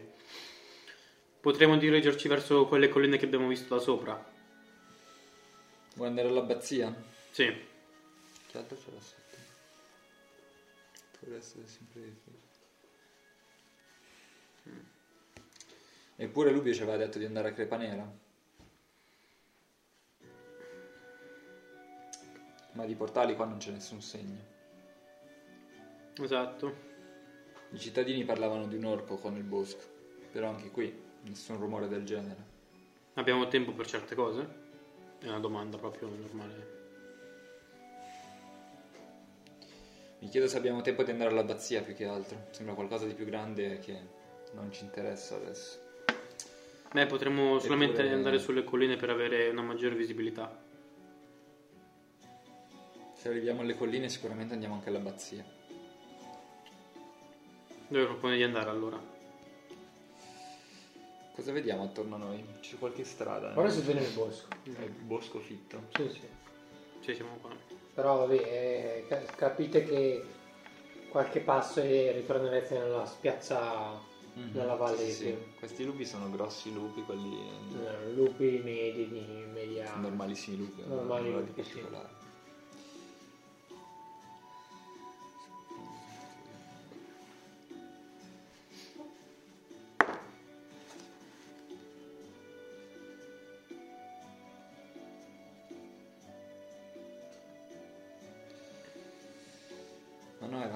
L'abbazia che avevano preso la scultura i mercenari, che coglioni.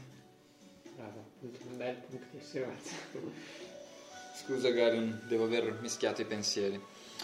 Nulla, allora all'abbazia siamo diretti, non c'è neanche da pensarci. Se la strada sembra libera, prendiamo Vatras e ce lo portiamo dietro. Nessun problema. Com'è? Sembra...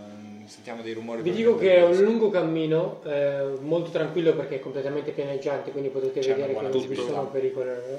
E impiegherete più o meno 4 ore di cammino per raggiungere le colline, quindi avete anche tempo di parlare se volete discutere di qualsiasi cosa. Allora incamminiamoci, non Sì. c'è tempo da perdere. Allora iniziamo a cammi- incamminarci. Cioè, Vatras in qualche modo ce lo tiriamo dietro. Vabbè, ci segue. Gli prendo il libro dalle mani e corro e mi faccio inseguire.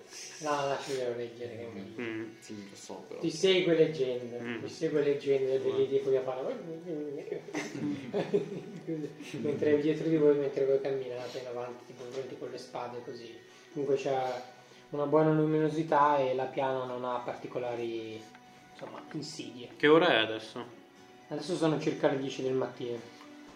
E abbiamo ancora questo cammino davanti a noi. Sì, camminate. Se Ok. volete parlare tra di voi potete farlo senza Mhm. problemi. Vatras intanto lo diamo per assorto nel suo libro. Sì, sì.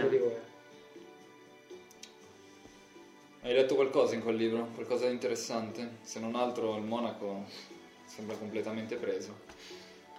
Era solo un libro sui demoni. Io non ho tali conoscenze per dirti se era interessante. Però noti che Garion, dicendo la parola demoni, ha tipo un piccolo Mm. risentimento.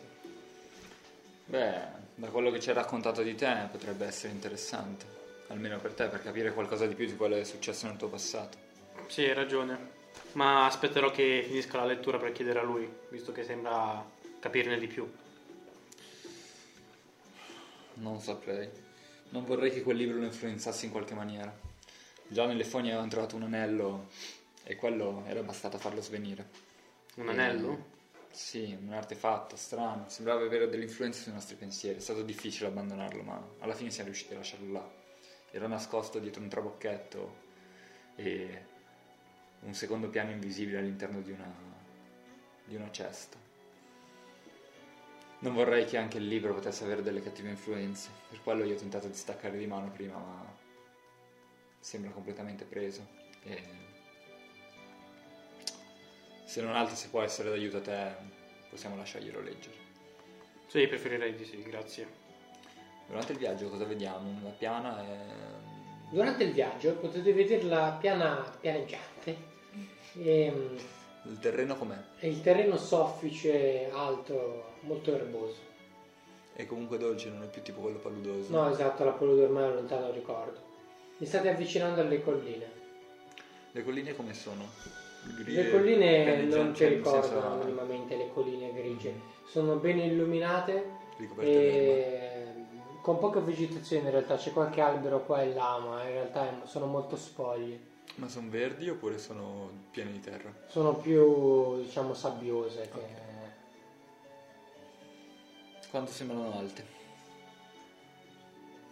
Mm, 200 metri, cioè p- poca roba. insomma, Non c'è nessuna casa sopra, roba così. No, vedete però che il sentiero sembra, mm, diciamo, incolto e... Abbiamo trovato qualche... c'è un sentiero in sé che stiamo seguendo comunque. No, non c'è proprio Ah, sentiero, state dritti verso in direzione dell'abbazia. nella prima l'abbazia. Fino a che dopo circa tre ore di viaggio, quindi calcolate che è più o meno l'una, Mhm. voi cominciate ad avere fame, vedete in lontananza un'alta struttura in marmo bianco.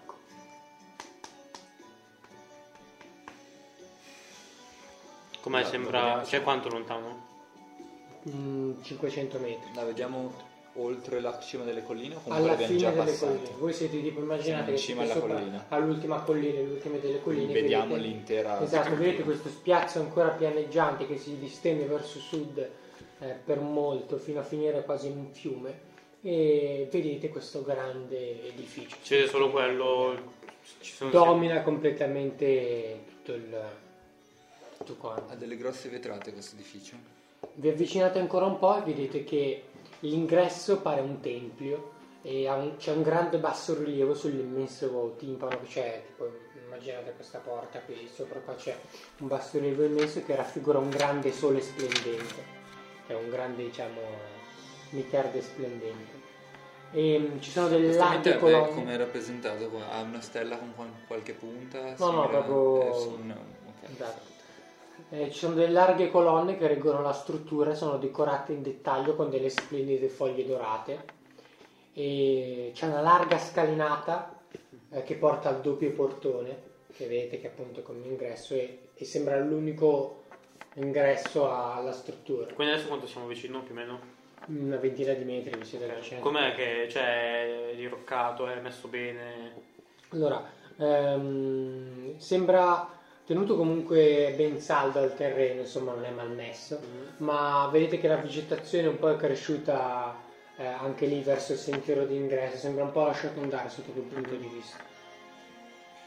Quindi sembra comunque un edificio che un tempo aveva una grande funzione. nel Esatto, senso, sì, sì, questa grossa scalinata quanto è larga più o meno? Cioè, È molto larga, ci passano anche 30 persone alla volta. sì sì sì, sì, tranquillamente. Ok.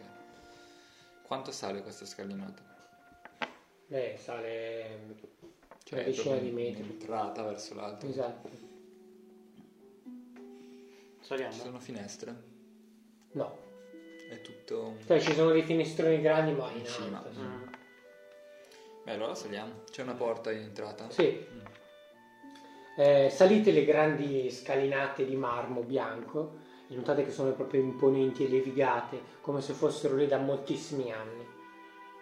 E raggiungete il portone che ha- non ha maniglie né serrature, solo un'incisione sopra- posta sopra di esso, che sembra stata incisa dopo la realizzazione della porta.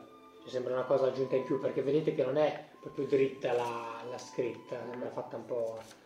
E in lingua comune dice Immortale elfo, forte nano o intrepido uomo, più ne avrai e meno temerai. Immortale elfo, forte umano. Immortale elfo, forte nano o intrepido uomo, più ne avrai e meno temerai. Coraggio. Al dire coraggio, tu senti Mhm. Tasi dire coraggio, vedi che il portone fa come uno scatto. Così, ma non è che si apre, cioè però senti come se fosse scattato. Che fate? Proviamo a spingerlo per vedere se si apre. Tu avvicini il braccio a- all'ingresso? Che vi devo fermare qua, perché serve anche Ok, ok. che è troppo importante. Ci speravi che stessimo mezz'ora qua a dire parole mentre aspettavamo che va a trastornasse. Vuoi mettere in pausa la registrazione intanto? Eh, sì, devi mettere un attimo in pausa. Pausa breve in attesa del ritorno. Ok, vedi mm, che ti avanza i soldi e che fai? Non li posso accettare. Devi accettarli. Appartengono a te. Non ho bisogno adesso e comunque ti serviranno prima o poi. Avrei bisogno di rifornirti di cibo e non contare che Lubio continuerà a rifornirti. So che vuoi bene a quel nano, ma non è una persona troppo affidabile secondo me. Bene è un parolone, non esagerare mo. Ma un debito è un debito. E come tale deve essere ripagato. E di che debito stiamo parlando? 20 bronzi che mi tiene prestato per comprarmi del cibo. 20 bronzi non sono niente. Li puoi tenere tranquillo. Darli al primo mendicante che trovi in giro. Lui ne avrà più bisogno di me. Oppure lasciali dentro la testa di un goblin. Il primo avventuriero che li trova, beh, si prenderà un caffè. Vabbè, sì, rinuncio, dai. Allora. Come mai allora sei così attaccato ai nani? A Lubio in particolare? Che ti ha tirato fuori in qualche modo da- dalla tua vita, però in realtà da quanto mi pare di capire già i paladini, i biondi avevano pensato a te. Sì, ma durante il mio periodo di detenzione furono i nani a insegnarmi tutto ciò che so adesso. Sono attaccato a loro, ma come razza, non come persone singole. Dubbio ora come ora è solo una specie di capo. nulla di più per me. E cosa speri di fare? Cosa speri di ottenere dal fardello? Dal fardello nulla, esattamente nulla. Io mi sono unito giusto per trovare un obiettivo, qualcosa a cui sono destinato. Beh, un obiettivo non sarà il tuo obiettivo quello di Lubi in realtà. Ognuno qua dentro ha il suo obiettivo diverso e ognuno è dentro per un motivo suo. Esatto, io devo ancora scoprire il mio però. E ti fai reclutare in una gilda del genere? Hai presente in che contro a che pericolo andiamo? Certamente. Beh, se Ce l'ho presente da quando ho 16 anni. Beh, io la tua infanzia non la conosco, però Noti che al brillare del, um, di Miterde i suoi capelli bianchi sembrano ancora più bianchi. io non so bene cosa ti sia successo in passato e non, non voglio neanche saperlo onestamente. Semplicemente dico che forse non ti conviene rischiare la vita per un nano che in realtà vuole semplicemente utilizzarti per probabilmente questioni di potere. Non so nemmeno se poi effettivamente questi frammenti di gemma lui li voglia tenere per sé oppure dare al consiglio. Mm. Sì, probabilmente hai ragione. Ma per ora continuerò così, per questa strada. Se è questo quello che vuoi, ricorda solo di non fidarti troppo di nessuno. Qui dentro ognuno sembra fare i suoi porci comodi. E il solo fatto che Lubio non venga mai con noi e adesso è andato anche a Piccotonante. Non lo so, mi sembra davvero strano. L'obiettivo del fardello è quello di cercare frammenti alla fine, però siamo qua a correre dietro dei portali per bloccare gli orchi di Zurk. Certo, non me ne lamento. Se dovessi avere una possibilità di tornare là al valico ci andrei subito. Però Tu Gary non sei un po' scettico sugli orchi, Mhm. perché non te ne è mai fregato un granché in realtà, perché hai fatto la vita in carcere, i paladini non, ti hanno- non te ne hanno mai parlato. Quindi non vedi questa grande importanza verso gli orchi, come invece la vedi e la senti nelle parole di Tasil. E questo tu lo noti. mhm, Sembra che lui non importi molto degli orchi. Questo un po' ti infastidisce. mhm. Beh, ma sai di cosa sto parlando, vero? Già prima quando ti ho parlato dell'orco non mi sembravi troppo convinto. Mm, No, sinceramente non so di cosa stai parlando. A me degli orchi non me ne frega proprio nulla. Come fa a non fregartene nulla? Sei nato anche te a, a Piccotonante, no? Sì, sono nato lì. Ma adesso lì non c'è più nulla per me. Tuo paese? Le persone che amavi? No, no, sono tutti morti. I nani che ti hanno insegnato in prigione? Neanche loro, non valgono più nulla per te. Loro sono in prigione. Beh, ma saranno in prigione là. Tu pensa soltanto che... Non so se ne hai mai visto uno di orco. Ti dico soltanto che se lasciamo la loro avanzata continuare, puoi avere quanti nani vuoi in prigione, anche armati. Ma Zurk, Zurk non lo fermeranno. E se mai tornerai là, vedrai solo un bagno di sangue. Quindi questi orchi sono potenti da come me li stai descrivendo. Io proprio ho mai sentito parlare né visto gli orchi, quindi proprio... Cioè adesso mi sto interessando all'argomento. Tu immagina un uomo alto in media quanto Vatras. Prendi la sua statura, raddoppiala.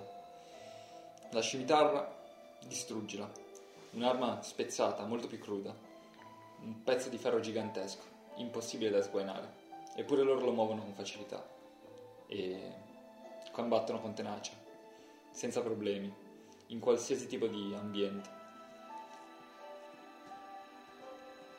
Adesso sono pochi in realtà, cioè ovviamente non sono pochi, però se lasciamo che le cose continueranno così ce ne saranno molti di più. Pensa che soltanto un singolo orco in questo bosco, presumibilmente, non si sa neanche se è vero, ha terrorizzato metà dei cittadini di Sartora. Questo è tutto quello che ti basta sapere per capire che tipo di minaccia siano. Re Lenil manda un sacco di uomini al fronte al valico, eppure, anche dalle notizie che mi sono giunte, non sembra essere migliorata la situazione. Il conflitto è fermo là, ma se mai dovessero arrivare in questo punto, anche con i portali, beh, sarebbe la fine della tranquillità in queste terre. Per quanto Venite distratti da un carretto che si avvicina un po' lontano da... vi girate di scatto e vedete che di fianco a questo carretto c'è scritto Postini di Brook e questo che va avanti tipo... Questo è ancora sul viaggio verso Sì, la si Bazzia. sta andando verso nord, Mm. verso le colline. Quanto è lontano da noi questo carretto? Beh, lo vedete a una cinquantina di metri di distanza, lui non vi ha visto ma voi l'avete sentito. Ehi! Si gira verso di te. Ah, salve, notizie fresche da Brook! Non starei molto vicino a quel portone. Al portone della Bazzia, dici. Gli faccio segno di venire. Oh no, no, io non mi avvicino. Ci avviciniamo noi. Andiamo. Ok, vi avvicinate. Si tratta di un uomo, non un elfo, non un mezzelfo, un uomo, sulla quarantina di anni, eh, con degli abiti tipo pigiama, cioè un po' a cazze diciamo, eh, che sta portando questo carretto e dentro questo carretto è pieno di lettere. E tu che ci fai qui? Sto consegnando delle lettere, devo andare a Sartora. Porto le lettere eh, per i nostri clienti. Possiamo chiederti alcune informazioni? Eh, Informazioni di che tipo? Per esempio, perché dici di stare lontani dal portone? No, mm, ehm, non sapete di che, di che si tratta? No. Mercenari? Quella è l'abbazia, l'abbazia delle ombre. Un tempo l'abate era una brava persona, dopodiché si è chiuso in se stesso. Eh, Nessuno sa più che stia succedendo lì dentro. Beh, ma allora è solo un uomo di chiesa. Che problema dovrebbe esserci? Beh, spero proprio nessuno, ma nessuno è più entrato da quei portoni, o almeno così io so. Non passo qui spesso, ma dai contadini mi hanno raccontato che le cose che, che succedono qui intorno non sono poi così più tanto normali come una volta. Una volta qui entravano credenti, gente con dei dubbi sulla loro moralità e l'abate li sistemava. E adesso? E adesso l'abate non si vede più, i portoni sono sempre chiusi e sembra che non si accetti mai nessuno dentro.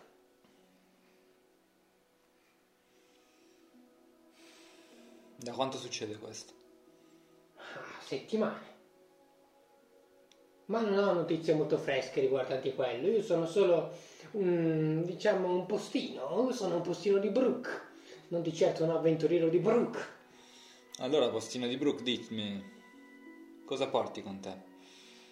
Lettere per i miei clienti, per i quanto nostri clienti. fresche sono queste lettere? Oh, abbastanza fresche. Giungono da Piccotonante, da Cresta Azzurra. Sì, sì, ormai la cantilena la so, l'ho già sentita più volte. Dimmi soltanto se hai Sei un nostro cliente dunque. qualche lettera indirizzata alla taverna di Giacomo. Taverna di Giacomo. Eh, sì, certo, ne ho una. A che nome è? Casil. eh, il cognome non è pervenuto. Sono io. Mi piacerebbe ritirarla subito. Oh, certamente. Eccola. qua. Top sicurezza. esatto, senza chiedere far domande. Ti consegno la lettera. Scusate, ora io ho un po' di fretta e dovrei tornare al mio cammino, che risulta molto lungo. Bene, grazie mille allora. Fate attenzione, l'oscurità è poco più avanti ai vostri nasi. Ho solo un'ultima domanda prima che ne vada.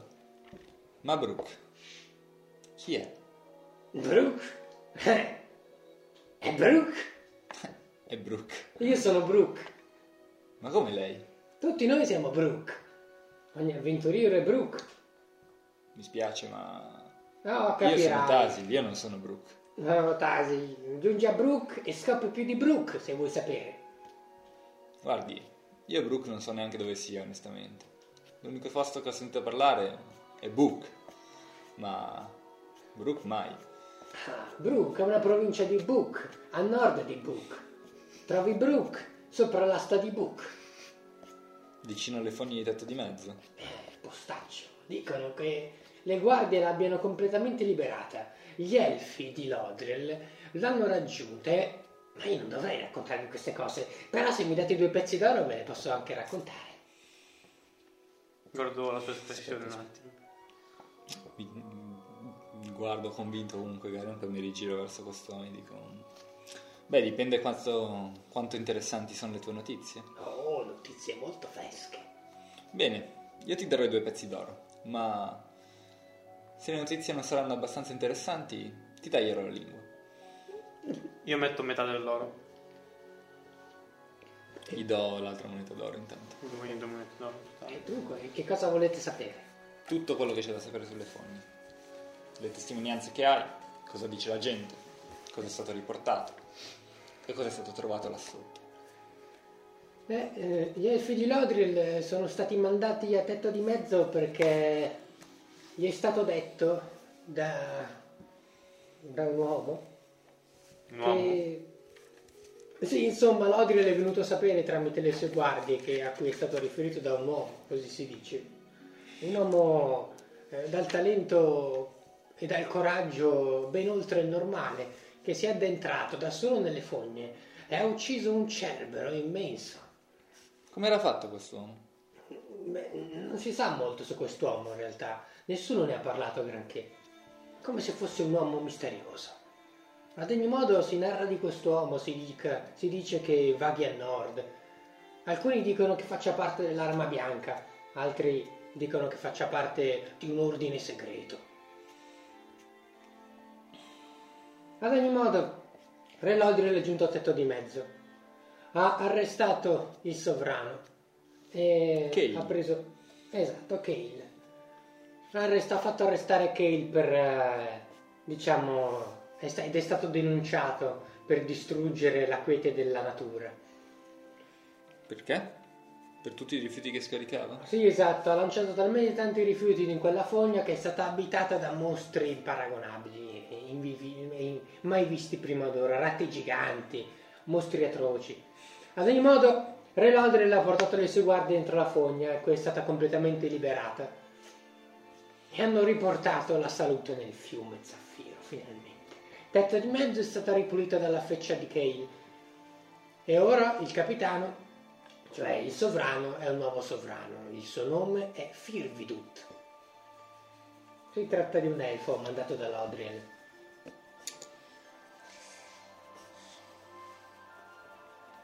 E tu ci sei stato a tetto di mezzo, quindi. Oh no, io di persona no. Però hai tutte le notizie. Beh sì, ho letto qualche lettera. Allora un'ultima informazione ti chiedo. Si parla di qualche ricercato a tetto di mezzo? Oh, Magari- certo, un nano, Gasbal. Sì, ha bruciato tutta la taverna di tetto di mezzo e ha dato fuoco anche al locandiro, il Silvestro. Non è mai stato a gran genio, però ucciderlo, insomma. Si dice che questo nano sia fuggito eh, verso nord. Penso che sia ritornato nella grande montagna. Povero bastardo. Nessun altro oltre a lui? Nessun altro oltre a lui. Bene, questo era tutto quello di cui avevo bisogno. Puoi andare allora per me. E mi guardo verso, mi giro verso Garion. Ok, lui vedete che prosegue verso nord e entra nel bosco. Nel frattempo ti ha dato la lettera che ti ha inviato. Vabbè. Possiamo leggerla assieme se ti può interessare adesso. Ok, vedi che lui ti estrae la lettera e la legge ad alta voce. Mm. Cliente Tasil, cognome non pervenuto, bellissimo. Notizie correnti riportate dai seguenti avventurieri. Vivin Rutter, Walter D'Alento e Ogan Torcione. Ah, vediamo un po' che dice questo Vivin. Vaga da giorni all'estremo sud del Tonante. L'aria calda ha portato da Foresta Azzurra cavalieri di vento. Bastardo. Allora, guardare così che se no non riesco a leggere un cazzo. Ok. In sella alle loro bestie di forma perfetta si sono scagliate al galoppo verso nord, al valico dove la morte non riposa. Portavano con loro lunghe lance, incisioni elfiche si erano, si si erano riportate su alcune delle lame. Vi erano riportate su alcune delle lame. Eh, questa fonte è terribile. Cioè, bellissimo, però difficile leggere. I soldati sembravano motivati da una carica come non si era mai vista prima d'ora. Oh shit. Chissà perché. Le tratte di commercio di polvere ed erba sfingola procedono senza controlli. La milizia infatti ormai guarda solo il fronte. La legge viene fatta rispettare pressoché dalle poche guardie cittadini e da cittadini coraggiosi. Walter invece dice: Sono fermo alla locanda dello sputo da questa mattina. Questo è un posto da visitare.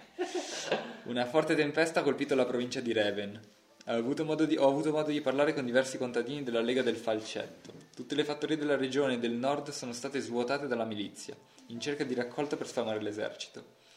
I contadini hanno sempre dato la loro, fe- sì, la loro fetta al grande regno, ma questa volta sembra che il re non abbia badato ad avvisi e reclami. Senza nessun tipo di criterio, i soldati sono entrati nei magazzini ed hanno preso tutto quello che vi era.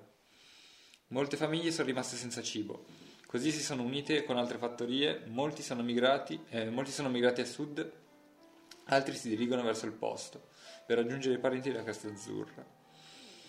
Quindi va bene, brutta, brutta situazione là, eh. Hogan Torcioni invece ci dice È quello dell'altra volta. Ah, eh sì, ho visto, infatti, Hogan eh, è uno che combatte. Al fronte, Ferro Tonante. Ferro Tonante è il nuovo comandante Mhm. delle truppe, se ti Ah. interessasse. Spinge gli uomini contro le bestie di Eres. Sono rimasto al valico quasi motivato da tale energia, non solo per descrivere a voi ciò che i miei occhi vedono. I soldati seguono il loro capitano senza esitazione, nessuno attende nelle retrovie, tutti senza- caricano senza pietà gli orchi, brandendo le loro stesse armi. Sono giunti anche diversi chierici e paladini, e anche grazie a loro se stiamo prendendo terreno. Oh shit. Ho visto un paladino dall'armatura dorata riportare in vita un compagno caduto. Mai ho assistito a tale potere. I miei occhi, seppur distanti, bruciavano dall'essenza magica che fuoriusciva dalle mani di quest'uomo.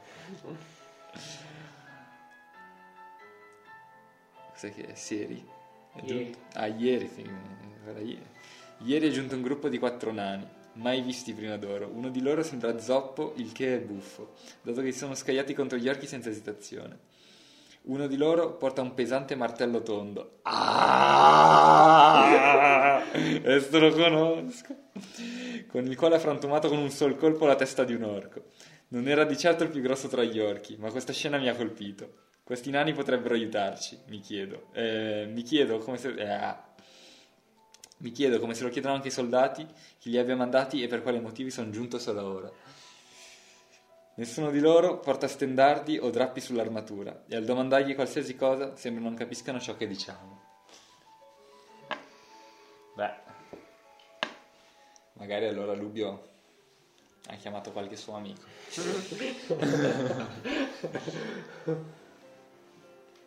Senti un po', abbiamo mai sentito parlare di un martello tondo? No, eh, Tasim non sa niente. Tu sì. Il nano ti ha raccontato di questa storia. Ok. Martello tondo si tratta di Boltag, martello tondo. che trovi nelle tue note sui nani. Non so se vi ricordi. Sinceramente vuoi te lo leggo. Sì, per favore. Com'è che è volta che martello? Tondo. Ti racconta questo. Gli dico quello che sai. Sì, sì. A capo dei temibili vi è Boltag Martello Tondo, successore di Lubio Spezzalacrime, che subito dopo essere stato chiamato per dirigere il fardello spezzato ha incaricato.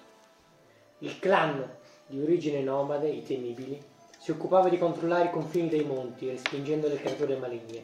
Non solo, per molti anni si è occupato di esplorare e documentare ogni angolo dei monti nanici, creando mappe e avamposti per rendere sicuro ogni antro sulle montagne. Boltag, martello tondo, oltre ad essere un violento combattente, tiene molto a cuore la sua gente. Così decide, dopo essere stato messo a capo del clan, di stabilirsi sotto una montagna, chiamata proprio da lui Monte di Martello Tondo.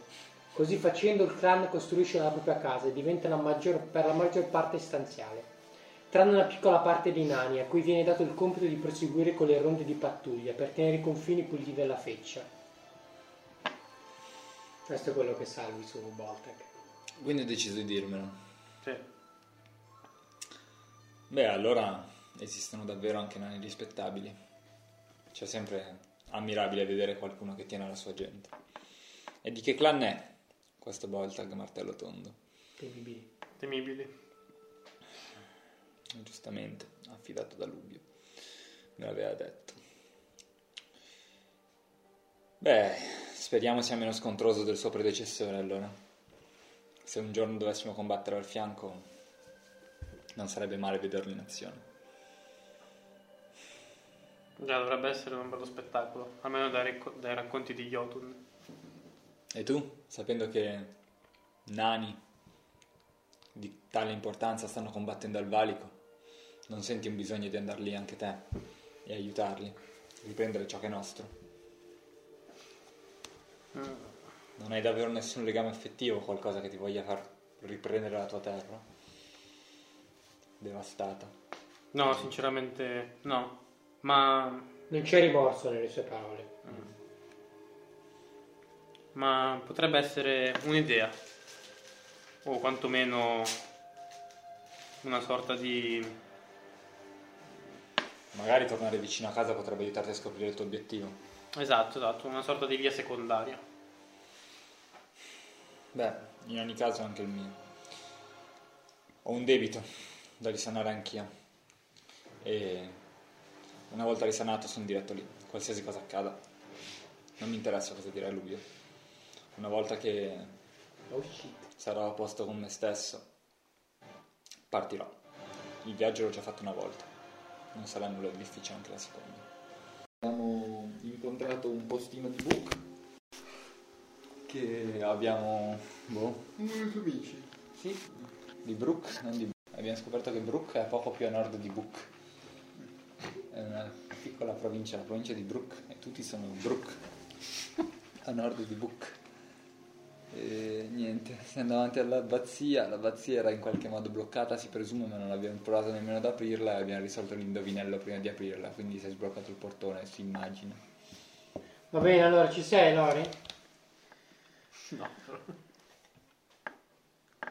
Un'altra struttura in marmo bianco, l'ingresso pare un tempio, un grande bassorilievo sull'immenso timpano, raffigurante un grande sole splendente dalle larghe colonne reggono la struttura, decorata in dettaglio con delle splendide foglie dorate.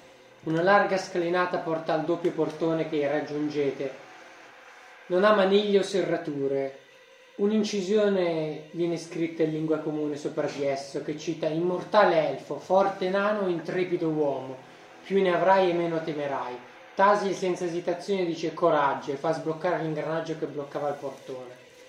Il portone si apre al vostro cospetto e trovate un'altra lunga scalinata in marmo bianco che conduce a quella che sembrerebbe essere una grande sala. Intorno a voi ampi soffitti e pareti adornate con iconici affreschi raffiguranti battaglie epiche tra Baal e Veres.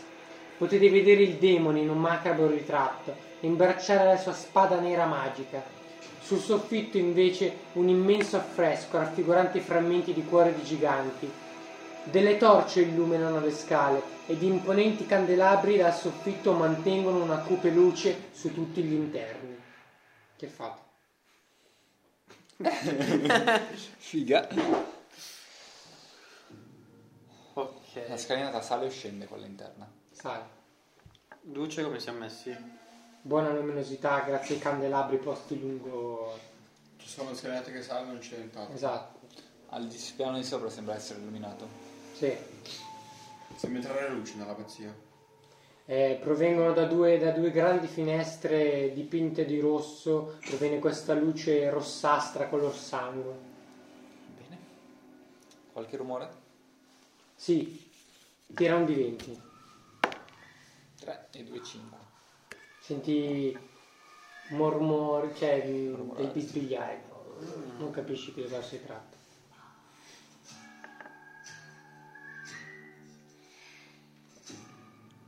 Saliamo? Saliamo. C'è un nome che identifica la zona. Cioè, È l'abbazia. No, ma capisci che si tratta dell'abbazia dato le, le tue vecchie conoscenze. Signori, benvenuti in un luogo di equilibrio. Non toccate niente se non siete obbligati a farlo. Qualsiasi cosa che metterete fuori posto si ritorcerà contro di voi.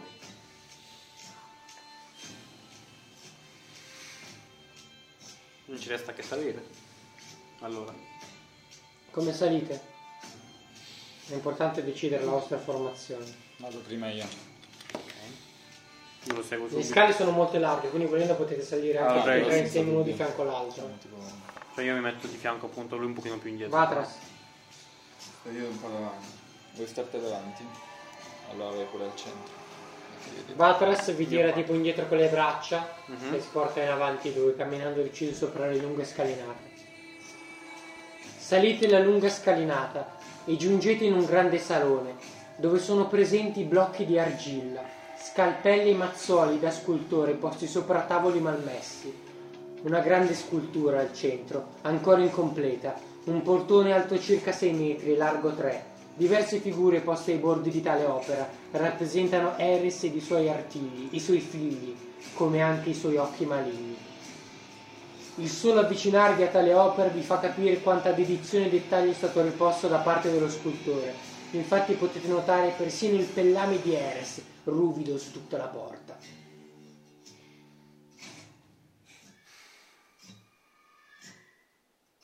Quindi essenzialmente segue le descrizioni del portale che ci aveva dato Rubio. Esatto, la struttura è definita, ma i dettagli e le decorazioni della scultura mancano totalmente.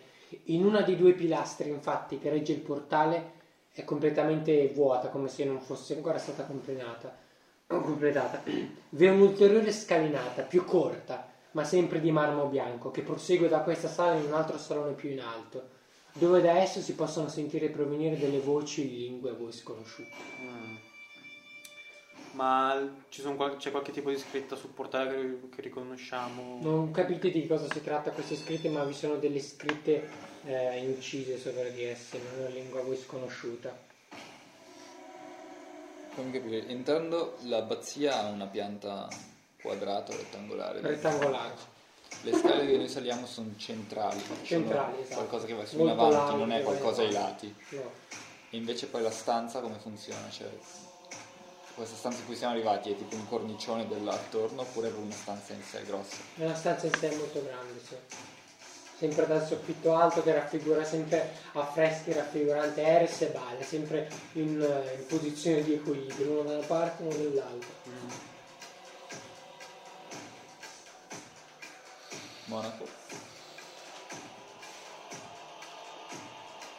Ma te ti sei offerto tu di guidarci. Il sangue. Vado verso la scalinata lì. Infatti lo vedete passare lui in avanti deciso. Lo seguiamo. Io inizio a tirare fuori le armi. Ok, estrai il pugnale. Tu che fai? Anch'io. Prendo Ok, la spada, vedendo fai? che non prendo la spada. Prosegui. Camminando senza estrarre armi. Ok. Salite da queste scalinate e quando giungete più o meno a metà, ad una ventina di metri dalla fine di esse, potete vedere un altare grigio e pallido ed ai suoi piedi una, vanti- una ventina di bambine elfiche, inginocchiate e incatenate al pavimento per i polsi. E dietro a questo alto altare, sporco di sangue e resti umani, un alto elfo, dai neri lunghi capelli, sopracciglia lunghe e biforcute, una vestaglia un tempo color cielo, ora divenuta sulle estremità in basso grigia ed usurata. Il suo corpo, scarno e sciupato, sembra essere stato divorato dall'interno. Zigomi rinfoderati nella sua stessa carne, le lunghe orecchie che da un tempo davano spessore a tale razza sono asciutte e tendenti verso il basso, come se non vi fosse più sangue che scorra dentro di loro. Ma tutto ciò che vedete non è nulla, comparabile a quello che sentono le vostre orecchie. L'elfo invoca parole dalle lingue sconosciute, come di una preghiera, ma molto più intensa. Il canto fuoriesce dalle sue graffiate secche labbra scure, che come una danza velocemente si muovono.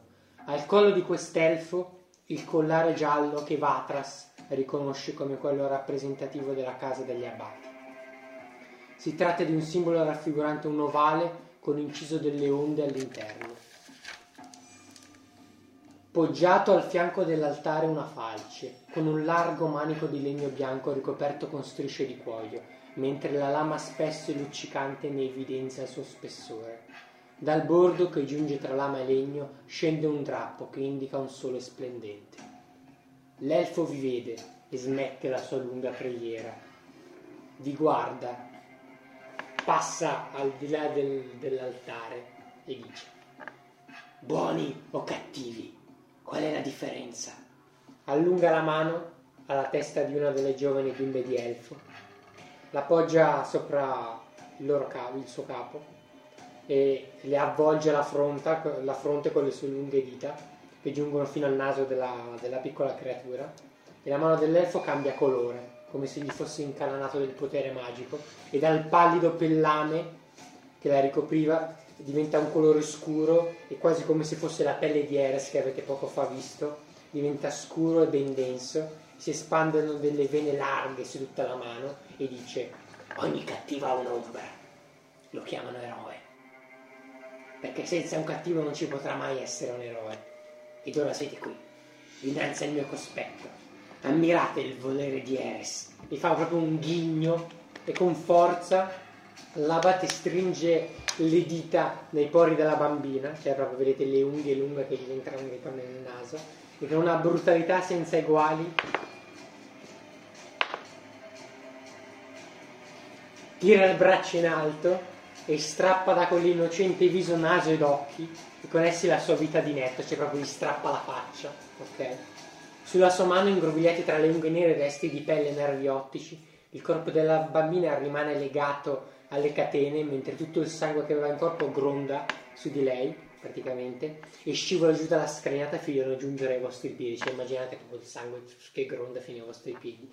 Le altre bambine di elfi gridano. Immaginate questa scena che ah, mentre il sangue che scorre lui tipo che così tipo vedete il sangue così questo che ride proprio come un pazzo si lecca le dita di sporche di sangue fa qualche passo indietro e e prende con il braccio la falce e quando la prende notate che fa quasi fatica per alzarla perché vedete che il braccio è magrissimo, cioè non ha un muscolo attaccato proprio ossa e pellame e quando lo prende vedete palesemente che la forza magica lo aiuta a reggere col potere, con il potere la, falce che comunque risulta abbastanza pesante.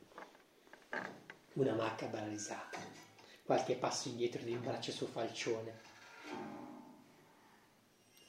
Dio caro. Sta- Immaginate il gridare delle bambine e la scena del sangue che corre tipo ai vostri piedi e tipo vedi Vatras, guardate il volto di Vatras di cui pensate insomma di avere una leggera sicurezza per cui lui potrebbe intendersi di queste cose da quello che vede, tipo che è un po' sconvolto, tipo vi guarda anche lui, ok? E si, tipo, si prepara così, no? Tipo fa tipo così. Vedete il sangue che, che vi tocca che- i piedi, Quanto è lontano da noi? una decina di metri. Luogo di recupero per coloro che perdono la fede dovrebbe essere l'abbazia. Perché tutta questa distruzione, abate?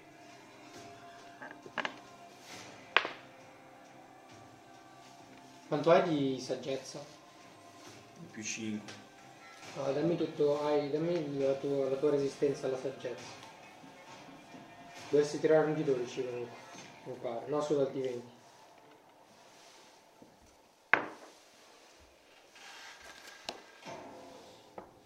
Notate che quando le parole di Vatras eh, colpiscono, diciamo, eh, l'abate, lui tipo con uno sguardo i suoi occhi diventano neri, cioè proprio palpebre, e fa come che sta tipo incantando le sue parole per dire qualcosa rivolto verso Vatras.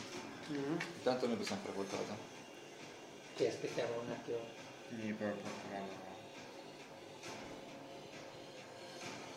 Sta sostanzialmente facendo un incantesimo.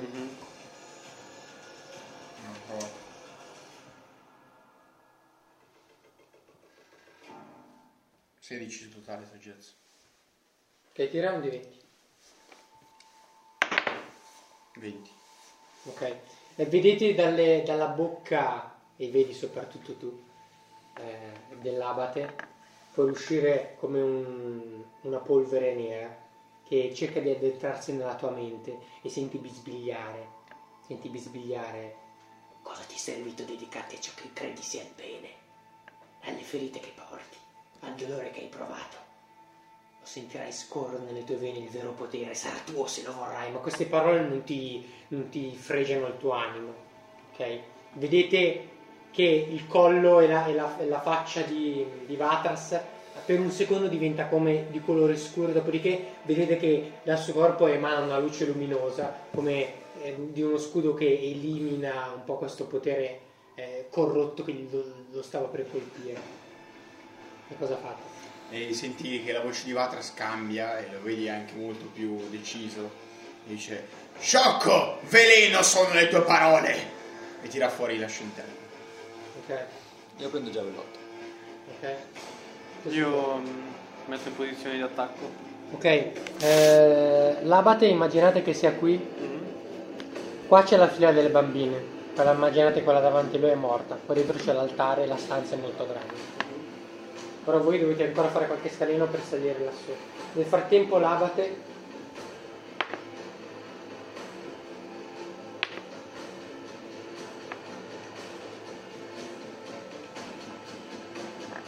Nel frattempo l'abate indica Tasil con il suo dito, V- vedi proprio la sua mano che si alza tremolante e l'unghia che ti indica. Tira un di 20. 4. Non so più cosa, però non credo essere più. Soggetto. Più 2 allora credo sia. Sì. 6. Una parola ti scorre nella tua testa. Unisciti a tale potere. La tua forza non è nulla paragonabile a quella che Eres può concederti. Sii parte di noi, avrai vita infinita ed un potere che ti permetterà di polverizzare coloro che desideri. Polverizzerai chiunque. Immagina, vivere fino alla fine dei tempi ed oltre. Potrai vivere ciò che un uomo non sarà nemmeno Eh. in grado di immaginare. Vieni scalfito dalle sue parole. Ok? Lo, E notate.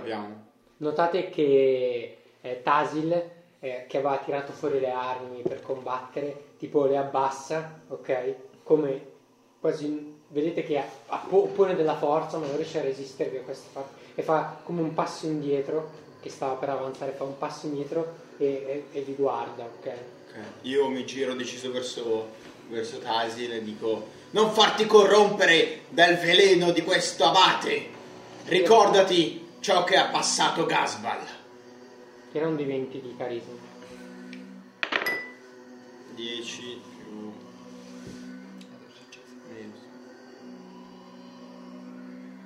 Ok, ha effetto. 4. Tasi che fai? Le- senti le parole di Vatras che ti rincuorano l'anima e le parole eh, mh, che stavano quasi eh, per tentarti svaniscono dalla tua testa. Quindi è una mia azione. Tocca a te. Quindi vabbè, mi riprendo da questo attimo di, di esitazione per l'appunto, sentendo anche nominare Gasbal, torno a me e mi ricordo di tutto quello che ho passato.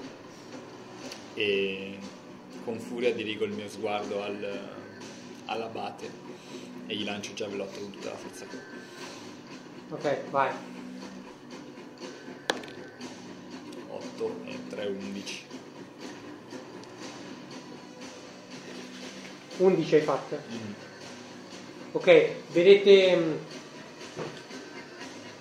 Tasil che prende il suo giavellotto senza perciarsi, lo fa saltare, lo prende e lo lancia proprio lo scaraventa e vedete l'abate che rimane impassibile così, il giavellotto arriva e lui tipo piega la testa così e passa dietro, ok? Gli scalfisce, gli taglia la punta dell'orecchio da elfo che era leggermente abbassata e non esce sangue dall'orecchio, ok? E colpisce dietro, lui si gira, tipo fa un ghigno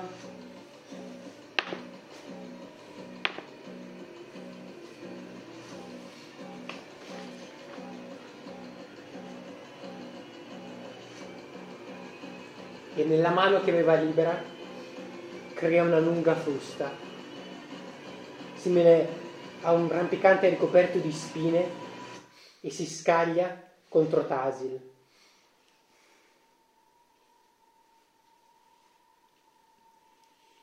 Tira un di 6. 5. Ok. Vedi questa mm, frusta di magia, diciamo, ti colpisce, ok? Ma al tuo colpirti è come se eh, ti passasse attraverso il corpo e non, e non prenda realmente la tua pelle. E vedi la faccia dell'abate che tipo rimane un po' stupita. Dice, dunque, pensate davvero di essere dalla parte giusta? e guarda Garion. Ok. Guarda Garion e, fa- e tipo sussurra velocemente delle parole. Così, le parole in una lingua che non comprendete nemmeno. Non ne sei, completa- ne sei completamente mm, Impassibile. impassibile, che fai? Tu senti queste parole che ti entrano nella testa, ma non riesci nemmeno a comprendere, cioè proprio te ne sbatte il cazzo, che fai? Quanto siamo lontani? Abbiamo detto 10 metri? Sì. Stavo dire qualcosa di... No, non voglio dire nulla.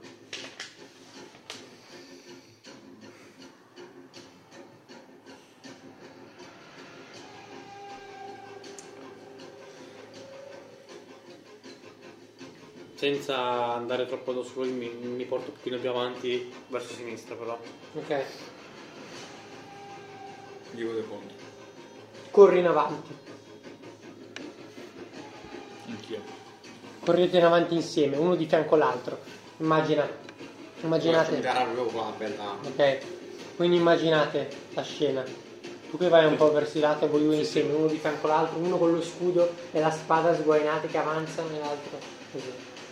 L'abate si prepara a lanciare un incantesimo contro Vatras.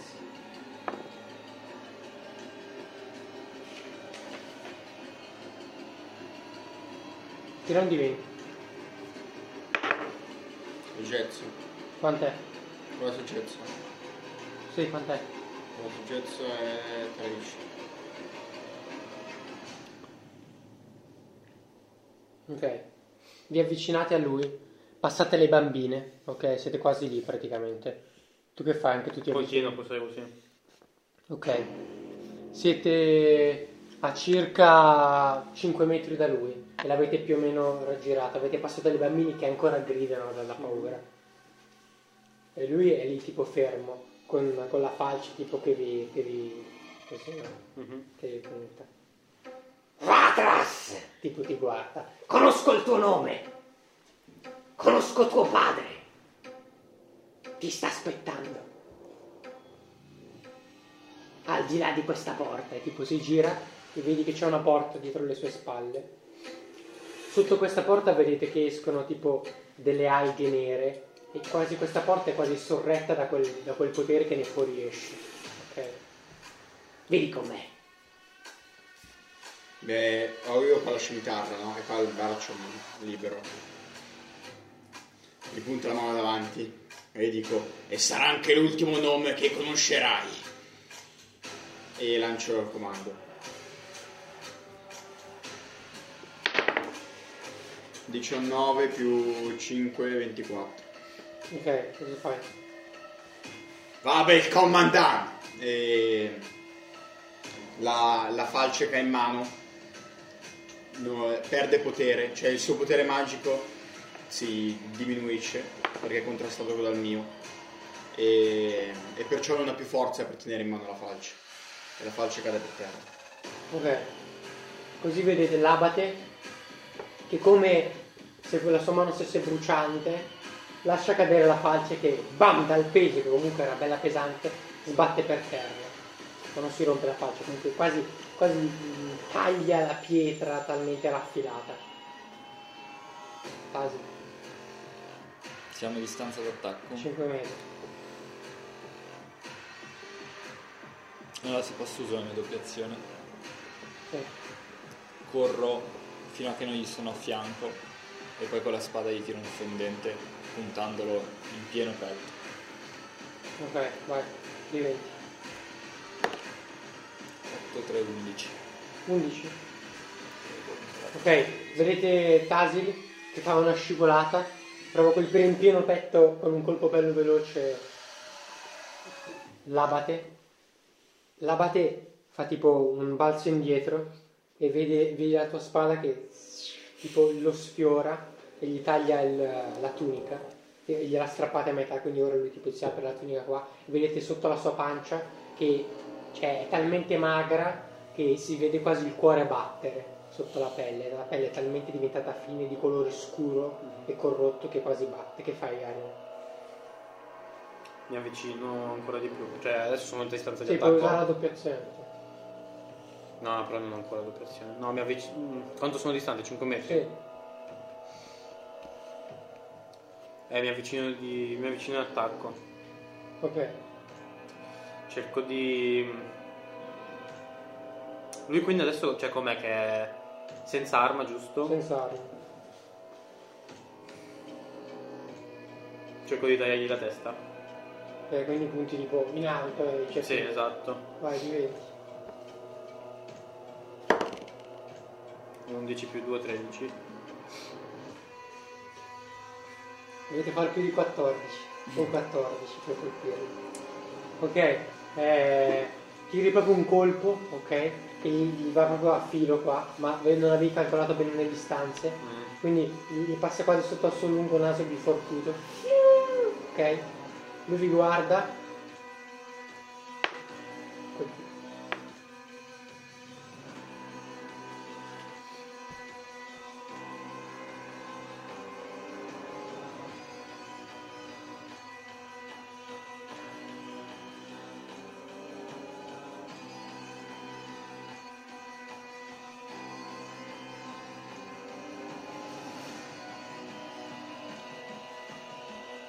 Guarda te. Ok. E devi tirarmi un tiro di salvezza su Costituzione. Quindi tira un di 12.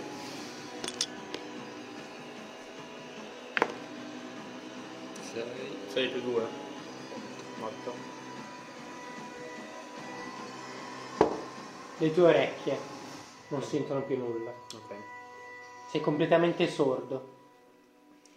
Fino al prossimo turno. Mm. Fino al tuo prossimo turno sei sordo completamente. Vedete, vedete Garion che per un secondo tipo, tipo rimane un attimo per descrivere cosa provi. Immagina che Eh, perdo quasi di l'equilibrio. botto, vedi tipo, vedi tipo che l'abate fa tipo così. Vedi, Mhm. fa- sbatte le mani e sei completamente sordo. Sì, non sì. riesci a percepire niente e quasi ti sembra di perdere quasi Perdo quasi l'equilibrio, appunto, però un att- riprendo subito un attimo stando fermo e prendendo un po' la, la posizione, diciamo, d'attacco. Mi apro un pochino di più. Però sono comunque saldo adesso a terra. Vai Vatras. Sono, se sono anche 5 metri sono più vicino? Sì, sì, un po' più vicino. Posso colpirlo? Sì, Com'è lui? Com'è lui? Lui è disarmato ora. Ma Ok. siamo tutti sullo stesso piano, nessun gradino superiore. No, siete tutti sullo stesso piano. Cosa c'è attorno a me? Dietro te ci sono le bambine elfiche, davanti a te c'è lui e dietro c'è l'altare. Per terra ci sarà la falce probabilmente. Esatto, per terra c'è la sua falce. Vai, poi ti descrivo la sala. Sì. La sala è spoglia da ogni tipo di decoro. Le pareti un tempo bianche sono sporche ed intrise di una patina scura. L'altare è perfettamente al centro e al di sopra di esso sul soffitto vi è quello che sembra essere, essere il simbolo degli abati, affrescato, ormai sbiadito e sporco. Sulla parete opposta vi è una porta di legno chiusa e ne fuoriescono alghe nere di una leggera nebbia violacea dagli spifferi. E noti come i quadri ora non siano più in equilibrio come lo erano un tempo. Infatti nella parete destra sono completamente caduti in terra, invece nella sinistra quelli raffiguranti Eres sono ancora tutti in piedi.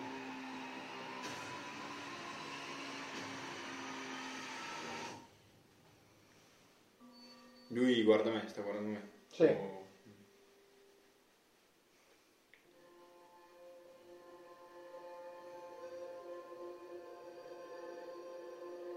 Lanciami una spada contro il quadro di Eres. Dentro uno dei quadri di là, da Di far Eres. lanciare la spada. Ok, perché In sono, da- sono belli lontani, Ah, quindi ok. dovrei fare un bel tiro.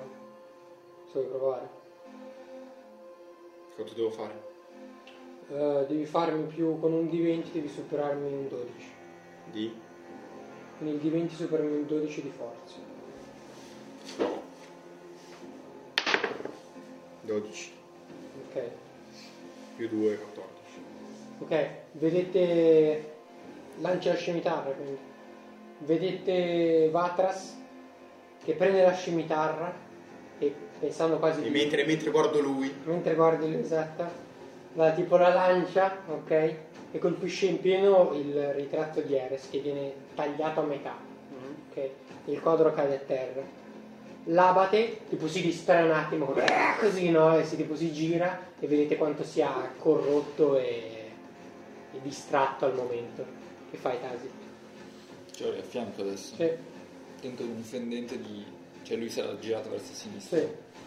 Tento con un fendente di tagliargli a metà la schiena. Vai. Cioè da una spalla al bacino. 12 e 3, 15. Vai, va a segni, tira il dado. 2, 5, 10. 10? Ok. La schiena volevi colpire, giusto? Come? Dalla spalla sinistra all'anca destra. Ok, lo, lo, lo colpisci, descrivi come lo vuoi colpire. Lo prendi. E che per l'appunto lui si gira di scatto ed è distratto. E in quest'attimo, senza esitazione, Tasi sferra un fendente che per l'appunto gli apre tutta la tunica sulla schiena e quel poco di pelle struscia la spada contro le ossa. Si sente proprio un suono secco della spada che passa ogni singola costola sulla schiena dell'elfo e lo spella completamente sulla parte, cioè ci rimane questo taglio incredibile sulla schiena. 10 ho fatto in tutto. Vedete appunto Tasi che fa uno striscia in avanti un colpo netto sulla schiena gli apre completamente la tunica che è quasi come uno scheletro talmente magra là sulla- sul suo corpo si taglia a metà quasi sulla spina dorsale si apre quasi si vede la sua spina dorsale dietro e il sangue cola dietro di lui lui tipo fa "Yeah!" così tipo grida ok si gira e ti guarda proprio cattivissimo negli occhi. Eh, allora abbiamo fatto Vatras. eh. Io sono ancora sordo in questo momento. Sta- hai ripreso. Hai ripreso l'udito? Sì, Che fai? Ok, sono, mi trovo dietro di lui quindi. Sì, muovetemi. Allora, io, lui sta guardando me, io l'ho Sì. appena attaccato. Quindi. Quindi è ancora vivo comunque. Sì, sì. E niente, provo a hittarlo. Ok. Vado per... ehm,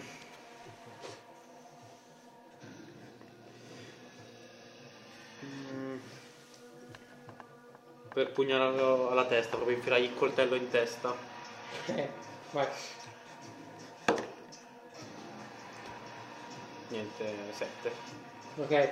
Vedete mm, Garion che tipo senza esitare lancia un grido di battaglia, prende il pugnale con una mano e prova a colpire l'abate proprio in testa così. E quando tu ce l'hai immagina alle spalle l'abate, tipo gli porti con la mano, lui tipo si gira così e ti prende il braccio, Mhm. ok? La sua mano diventa completamente nera. Ok. Ti prende il braccio e senti che incomincia a bruciare. Mm. Ok. Che fai Vatras? Io sono davanti a lui. Non so se rischiare a prendere la cazzo di falce, però ho paura che non riesco a sollevare la figa. Mm. Stagionale. Non lo so. No, non riesco. Sei di informazione. Può dirmelo se non provo. Come sembra. Eh? Come sembra la falce. La faccia? La faccia è di legno e la lama è bella spessa. Sembra che posso sollevarlo. Finché non la prendi non puoi sapere. Tanto ti brucia. Eh, prendo giù la falce da terra e cerco di aprirgli la Quanta pancia. forza hai?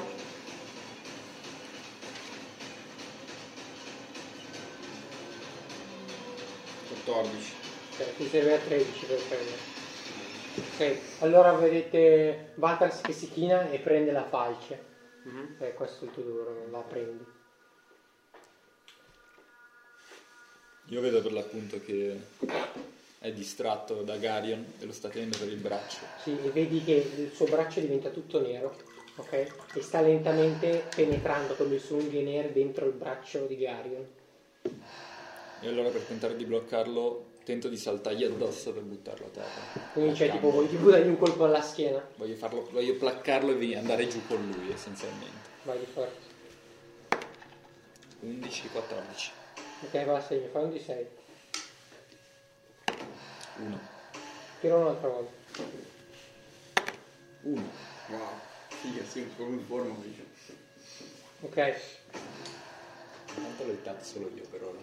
Tre volte. Non credo. L'ho. No. Vedete Tasil che tipo infuriato, tipo si avvicina così gli tira un- tipo uno spintone, ok? E lascia la presa dal tuo braccio che stava incominciando a diventare molto fastidioso. Eh, l'abate quindi fa due passi in avanti, quindi tipo si porta un po' in avanti, ok? Questo sei tu. Sì. Quindi tu tipo gli hai dato uno spintone, riporti in avanti. Questo sei tu, vero? E quindi tu ti liberi. Quindi ti ritrovi praticamente tu di fianco a all'abate. Ma l'abete guarda me. No, Cioè, ora è rivolto- tipo, è rivolto tipo e guarda verso Ok. di qua perché lui gli ha tirato lo spintone. Ho perso HP durante tutto ciò? No. Ok. Il braccio è usabile, quindi il mio braccio. Sì. Coltelli ce li ho ancora tutte e due. Sì. Eh, appunto la spina dorsale. Mettendo i coltelli per così, cercando di tagli- tagliargli proprio la spina dorsale. Vai. Se va a segno ti faccio fare un critico. 20. Vai. Tira due volte due di 6.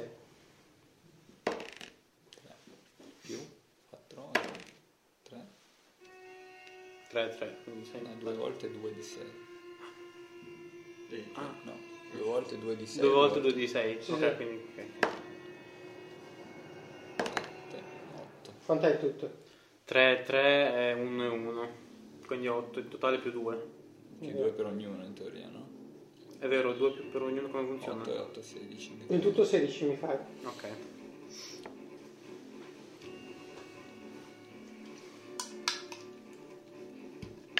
Ok, vedete Garion che è infuriato proprio, con in mano i due pugnali. Eh, Tagli, entra completamente nella spina dorsale, senti, senti proprio le ossa che si... si- senti le ossa che entrano nei tuoi pugnali, ok? L'abate fa un grido che sembra quasi un grido demoniaco, cioè non è più la voce di, di un elfo, è la voce di qualcosa di abissale, quasi sembra una bestia infernale dentro di lui. Ok, l'abate eh, quindi tipo si tira un po' in avanti, tu estrai i pugnali, ok? Si gira verso Vatras che ha in mano la tua, che ha in mano la sua faccia.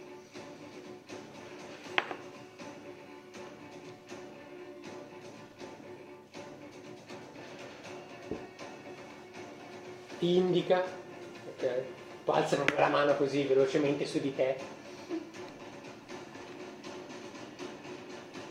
devi fare un eh, tiro di salvezza di destrezza. Con 12. merda. 12. Aspetta che ti dico quanto.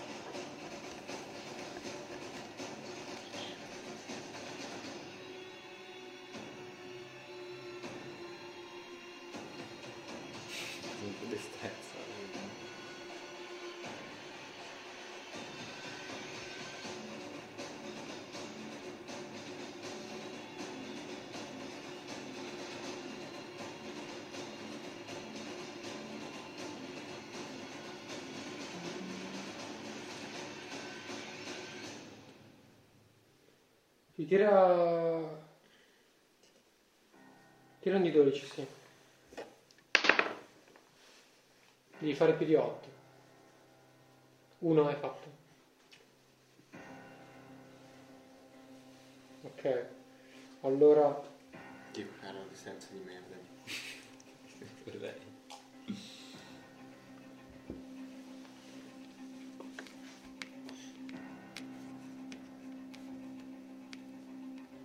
ti indica e vieni completamente avvolto da un, da un giro di fiamme e tipo intorno a te dal- dalla pietra sale queste fiamme violacee e blu scure che servo il di 10 10 e questo con freddo. 3. 9. Oh, sì. di vita?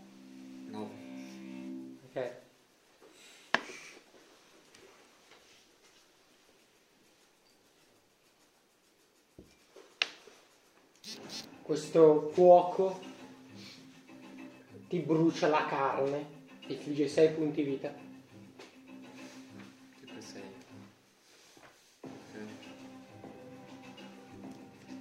e ti rimani intorno, ok? Rimani quasi paralizzato e non sai cosa fare, perché sei circondato da queste fiamme infernali. Che fai? Li curo. Ok, vai lancio. Usare una pozione. Quanto hai fatto? Eh, 8. 8? Non ha effetto. Che fai? È comunque in range. Sì. Gli salto addosso con la cioè nel senso tiro un fendente correndo verso di lui, Ok, puntando a- alla pancia. vai. 12-15. Ok, va a segno. Cioè, se lo metto. 11. 11 hai fatto? Sì, cioè 11 è la somma.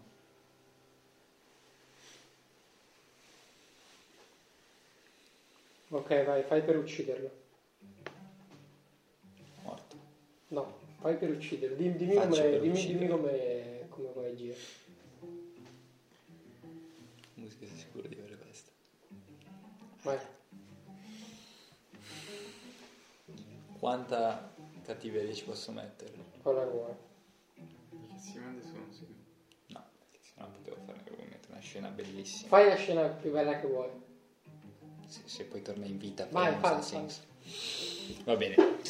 Mentre Vatras va a fuoco, in mezzo, Sono in mezzo alle fiamme, in mezzo alle bambine terrorizzate, comunque perché comunque ci siamo spostati in Le bambine continuano a gridare. mi lancio e gli salto addosso tirandogli questo fendente con la spada che essenzialmente gli apre a metà la pancia e quel poco di organi che gli rimaneva, tutti comunque decrepiti, cominciano a vedersi uscire e l'abate pian piano si piega in due e cade per terra. Vedendo questo, tutte le bambine che erano terrorizzate fino a un attimo prima gli saltano addosso e tentano di ammazzarlo sono quelle più vicine a lui tentano di saltargli addosso, lo tirano per le braccia, che cazzo ne so, gli mettono le mani in bocca tentando di strappargli via la lingua, in ogni modo di ucciderlo, mentre lui è a terra e è completamente inerme. Forse. Ok. Allora, nel frattempo le fiamme svaniscono. Ok. Vedete eh, Tasil che si sventra e sbudella completamente l'abate, quasi si divide a metà e cade in terra. Ma Vatras si rende conto di una cosa, che voltandosi la figura divisa a metà dell'abate si svanisce e riappare dietro l'altare come di un'illusione di cui vi eravate fatti incantare poco prima che voi entraste all'interno. Tuttavia la schiena dell'abate è ancora sanguinante e gronda a terra. Quella quale? L'altra figura, L'altra figura è quella che ora Quella è che reale. esatto. Cioè, quindi la mia hit di prima era sulla figura o sulla illusione? Era sulla figura vera Quindi ok, alla, alla schiena, ok, ok, ho capito. che fai Vatras. Dove una pozione di vita alla strega. Ok. Piacere, Vai. eh, Era. cos'è che era? 2 di 4. 2 di 4. Più qualcosa forse. Vai. 2 di 4 era la maggiore forse, quella destra che non so cosa fosse. E ste streghe è comunque la maggiore. Ah, è uguale. Era 2 di 4 Quattro. più 2 forse. Oh! 2, perfetto, 6. Ti fulli. Sì. Oh, sei almeno 6, quindi ero... Tasil. Dov'è che si è rimaterializzato? Quindi essere qua lui. Sei qua. Corro verso di lui. Tu sei questo. Sono... Corri verso di lui. Garion. Seguo lui. No, sembra minaccioso comunque. Eh? Sembra comunque minaccioso. Ride. Ride proprio come un pazzo.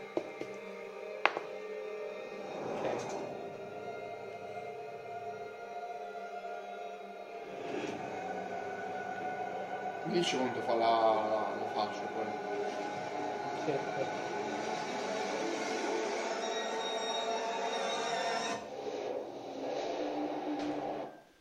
Vedi davanti ai tuoi occhi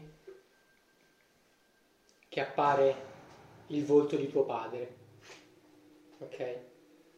Che ti guarda con uno sguardo giudi- proprio di giudizio, ok? Che ti ordina di fermarti. Ok? Dice fermo figlio! E ti blocchi completamente. Ok? Hai proprio. ah, tipo, cioè proprio ti, ti paralizzi perché non te l'aspettavi, talmente realistico che non te l'aspetti. Poi abbassi lo sguardo e vedi che tuo padre era completamente decapitato. Ok? E vedi grondare sangue dalla sua testa. E dietro immagina il sangue che gronda, vedi l'abate dietro che, che linea proprio proprio da, da sadico. Vatras che fai? Allora, la falce dell'abate fa 1 di 10 meno 2, Vuol dire meno. che al risultato sottrai meno 2.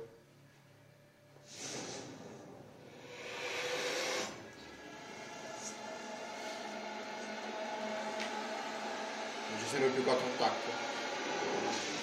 Sì. No, no, no, in che senso? Sì, Perché la scimitarra avevo anche più 4 avevo un D8 più 2 più 4 attacco. No, questa qua meno due basta. No, meno 2, è un di 10 meno 2. Cioè, la sega allora sta faccia.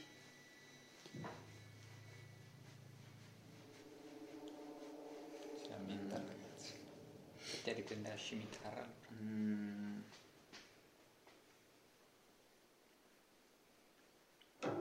Corro verso sta cazzo di ave di me. Ci sono altri quadri? No, eh, eh, quale sai tu questo? Ok. Tasil. No, scusa. No, sì, Tasil. No, Eh, eh, sì. Magari, magari. vai. Ok, io sono un pochino più indietro, giusto? Perché comunque loro due sono andati avanti. Mentre corro cerco di dare uno spintone a lui, Cioè, come per dire. come per "Oh, dire, visto che si è fermato un, tutto un tratto, come per farlo svegliare, diciamo. Perché vedo che c'è qualcosa che non va, no? Cioè non ti puoi fermare così davanti al nemico. Quindi cerco di dargli uno spintone, però continuando la corsa. Ok. Niente, Puntando sempre verso... Ok, gira un di 20. 20. Ok. E senti lo spintone di Garion che ti, che ti sveglia e il- l'illusione di tuo padre svanisce. Ed ora vedi proprio solo l'abate. Che fai? Sono a distanza d'attacco. Sei 5 metri. Mi salto addosso con le spade, cioè tipo neanche come proprio come un affondo, salto con le spade in avanti e tento di, di prenderle in pieno petto. Va, vedi. 6. In totale? No, il totale è 6. Ok, vedete Tasil come scatenato dalla furia di aver appena visto suo padre, perché anche voi avete visto questa figura che, non, Ok. con- che non ave- che non conoscevate, ma avete capito che era qualcosa di importante per lui. Che si scaraventa, proprio fa un salto e con la spada in aria prova a colpire e a dividere a metà l'abate, ma quando tu sei praticamente colpisci quasi l'abate, l'abate si sposta e ti fa colpire la- il- il terreno. Quindi si, cioè, si svolge così. Esatto. Ok, Mi si porta praticamente davanti a te. davanti a me. Eh, chi tocca ora? All'abate? Ah, all'abate o all'abate.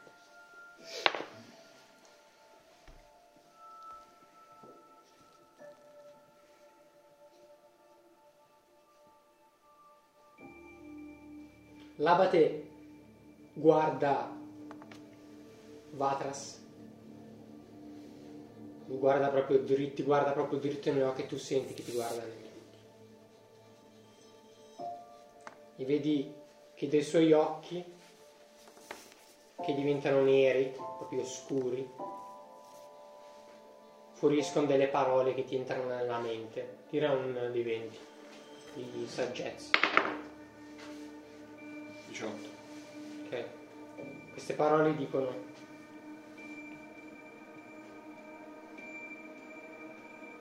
La tua vita è stata dettata da coloro che si ergono come paladini della giustizia.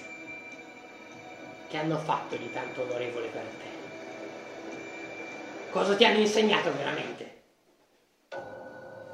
Lascia che ti mostri ciò che mi è stato fatto assaggiare. Capirai che vi è molto di più in te che una semplice profezia. Queste parole tuttavia non ti scalfiscono il pensiero, ok? Rimani comunque saldo alla tua morale. E tocca a te.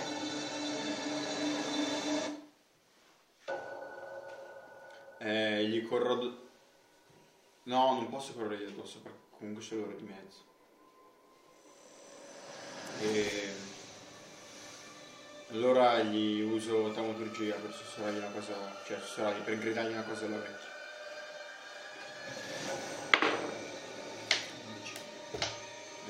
16. Ok, vai, aspetta. Fabel Taumadan! E il abate sente nell'orecchio Tu non sei nemmeno degno di essere un devoto ad Eres. Futile, abate, vergognati. Questo gli dici. Senti come la sua voce ti- che ti dà di ritorno una risposta al tuo incantesimo che dice è troppo tardi, con un'altra voce, con una tonalità di voce completamente diversa, quella che sembra essere la voce di un elfo, o perlomeno la sua vecchia voce dice è troppo tardi, il mio, la mia vita mi ha portato a trovare quel libro, distruggete tutto, dice. E poi torna la voce demoniaca che ride, proprio cattivissima. Non sono liberi Che attorno. risuona. Questo lo sente solo Vatras? o Lo sente- senti solo Vatras, ovviamente. Tasi, E io non vedo libri appunto. Com'è? Beh, allora io tento di attaccarlo con un fendente alla gola. Ah, sono lì. Ho imparato qualcosa del libro dell'esorcismo. Eh, non ancora, cioè stai imparando. 5. Ok, Tasil, senza badare a, a parole o a, a- senza perdere tempo, cerca di tagli, puntare la testa all'abate proprio e velocemente cerca di colpirti.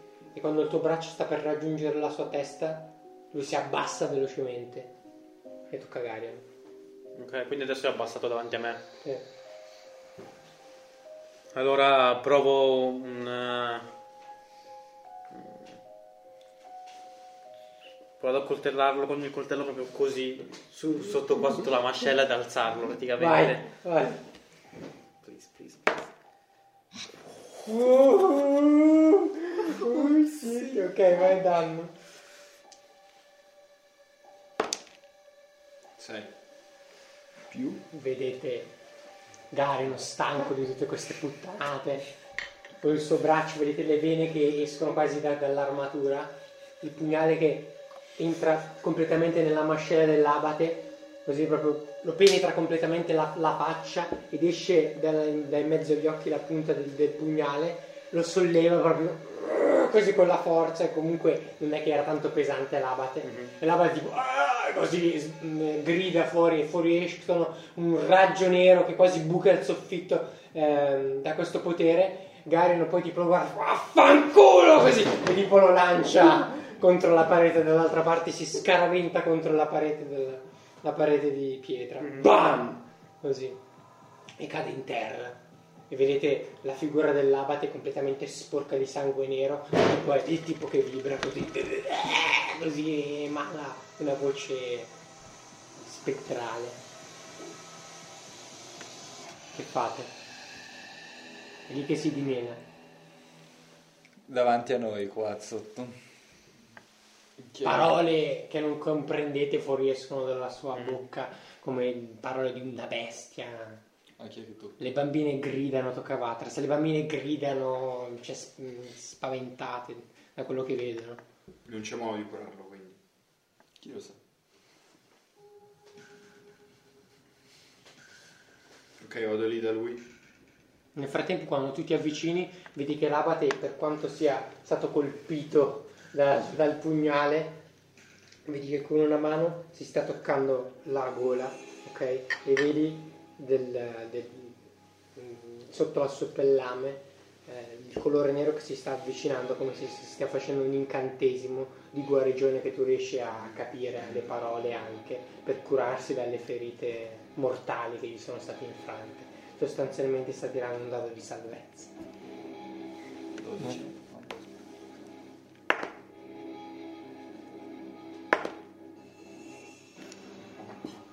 Che fai? Vado appunto lì da lui, lo prendo per, per il collo con le due mani e inizio a spaccargli la testa contro quelli. e lo devo andare per curare. Fai. Fai più di... 15 più 2, 17. Eh, descrivi come gli sfracelli la testa contro Ecco, allora mi, mi abbasso così in ginocchio così da avere più forza e meno... come si dice? Nel frattempo le bambine guardano la scena. in modo da avere più forza e gli, pre- gli prendo le due mani il collo e, e inizio a tirarlo su e con me per usare anche l'inerzia andando indietro col mio corpo e poi buttandomi, buttandomi proprio addosso a lui in modo da sf- sfracellare il più possibile il cervello e fargli uscire le pupille da davanti e inizio a sbatterlo 3-4 volte finché gli occhi non gli si escono e, e non si apre il, il cervello dietro Ok, vedete, cioè, vedete. Vatras che tipo lo prende proprio, lo prende anche dalle pupille, cioè proprio senza badare con le sue mani comunque belle grosse. Comincia a, a pestarlo e vedete proprio quasi che gli rimane in mano quasi il cervello, no? gli organi, e lui continua a picchiare quasi inarrestabile e quasi cioè, praticamente si picchia quasi le mani lui, no? cioè non ha quasi più niente in mano e continua a picchiare e non vede più niente dalla furia. Che fate? Eh, Mi avvicino. Mi avvicino, pronto. sì. Cioè, Eh, vabbè, a parte che cioè, c'è Atlas Sì. e noi siamo lì, però stiamo lì a guardare a un metro direi di distanza al massimo. vi avvicinate Eh, a... che fate? Vedete che voi vi avvicinate ma Vatars continua a picchiare tipo, poi tipo lo prende un po' comincia a picchiargli il corpo contro la parete e comincia a sbudergliargli anche il corpo che è talmente fine e scarno Io, io guardo con un leggero ghigno, proprio leggerissimo, quasi impercettibile. Ah, sì. ci vede proprio che Vatras non ci vede più dalla eh, comunque colpito mh, probabilmente dalle parole che gli sono state dette da, da ciò che ha visto ciò che magari sapeva Come è messo il- l'abate? non vi è più un abate praticamente è un ammasso di organi Allora, siccome lui è giù in ginocchio, tento di, di prenderlo dalla spalla da dietro e niente, fermarlo un attimo, cioè come strattonarlo, ma non eh, per farlo buttare Cioè, via, tipo, semplicemente tentando di bloccarlo dal buttarsi contro. Vai, e direi. Direi. 11. quanto hai fatto? Boh, totale 11 sei in forza. Eh, senti la mano di Tasil e torni in te per quei pochi secondi che fai To- torno in me per quei pochi secondi, mi giro, vedo che c'è Tasil, poi dopo mi rigiro verso l'abate, torno incazzato, prendo la mano destra e la metto dentro il petto, tiro fuori il cuore, mi giro verso Tasil e me lo mangio. mangiarsi il cuore di un demone non so eh. Me lo mangio. Tanto l'anello, vaffanculo. ok vedete vedete Tasil che si mangia il cuore Atlas. Non pezzo, vedete eh, va morso. ok che fate che cazzo devo fare? Mangio e poi mi alzo in piedi, pieno di sangue. Mi giro verso le bambine. Sì, anch'io e voglio vedere la loro reazione. io sono un po' scioccate e non gridano più ora però. Che hanno più paura di Patras che dall'abate, cazzo, probabilmente.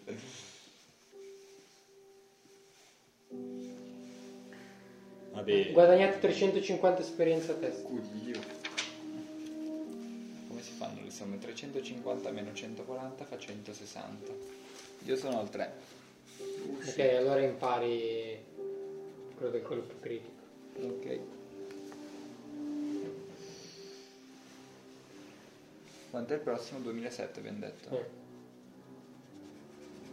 Che manca 70 esperienza.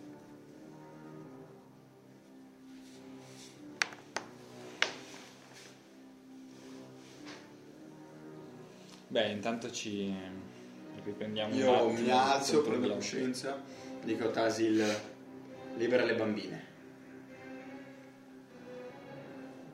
Guardo attorno a me se ci sono chiavi, qualcosa. Come sono legate le bambine con catene o con delle con corde? delle catene sono incatenate proprio al pavimento ma notate che le catene non erano nient'altro che un'illusione magica infatti svaniscono alla morte dell'abate e le bambine si ritrovano libere ma tuttavia rimangono comunque ferme scioccate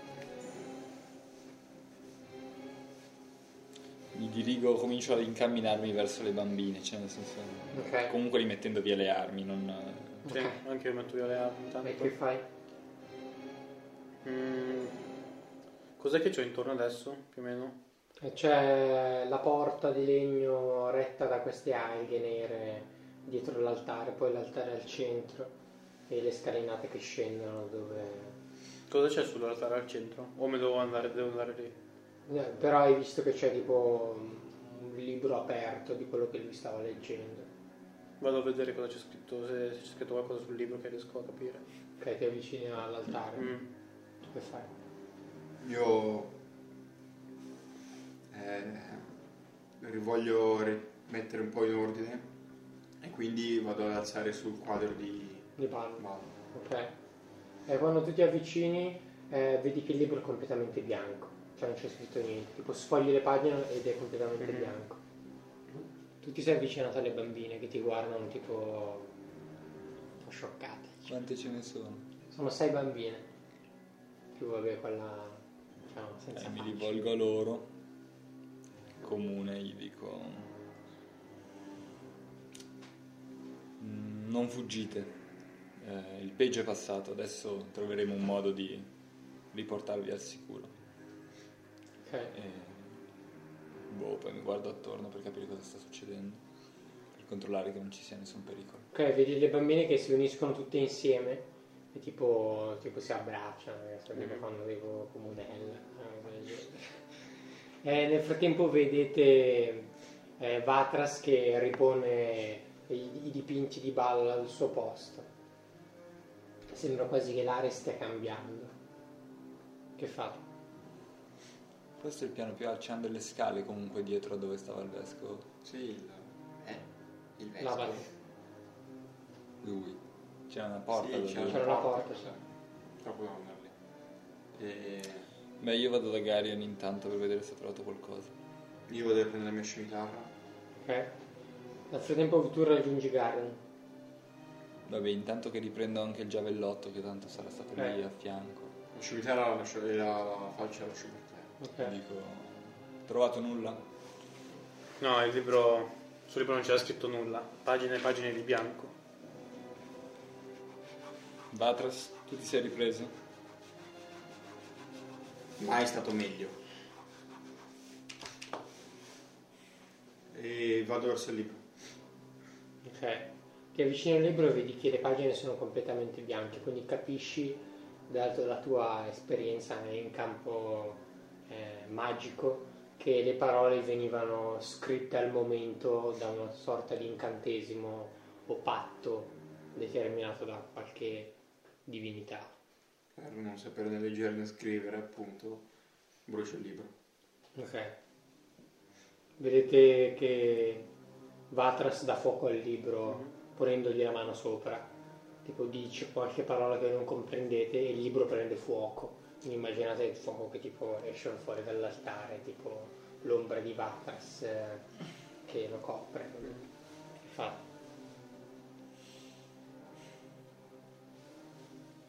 Mi dirigo verso la porta di legno.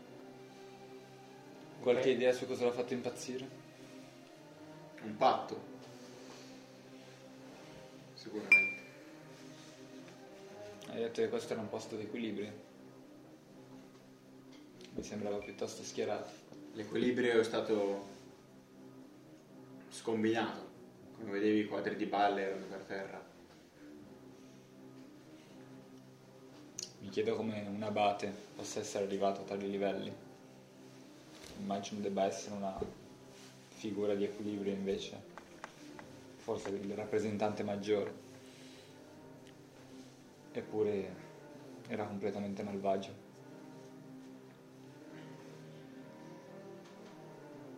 E- Ti avvicini alla porta nel Intanto io seguo Garion. Ok. Ognuno La, porta, la porta di legno è poggiata come fosse incollata alla parete Ok. e non vi è una serratura, una chiave a fermarla in sede, ma queste alghe nere come un collame viscido la sorreggono. Mhm. Che fate? Ci sorreggono una porta che in realtà è lì. È lì tipo collata praticamente. Non è. Non possiamo spondarlo. Protezione o no? Potete provarci, sì. Provo a tirare un calcio alla porta. Vai, diventi.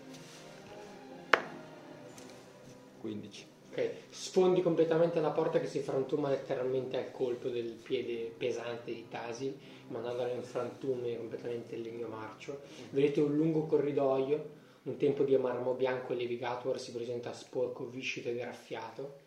E le pareti spoglie da ogni tipo di decorazione, non vi sono quadri, non vi sono sculture da abbellire i piedistalli ora vuoti che vi sono lungo il corridoio. Il corridoio prosegue tipo per una decina di metri, poi vedete che si dirama in due. Che fate? Andiamo a destra.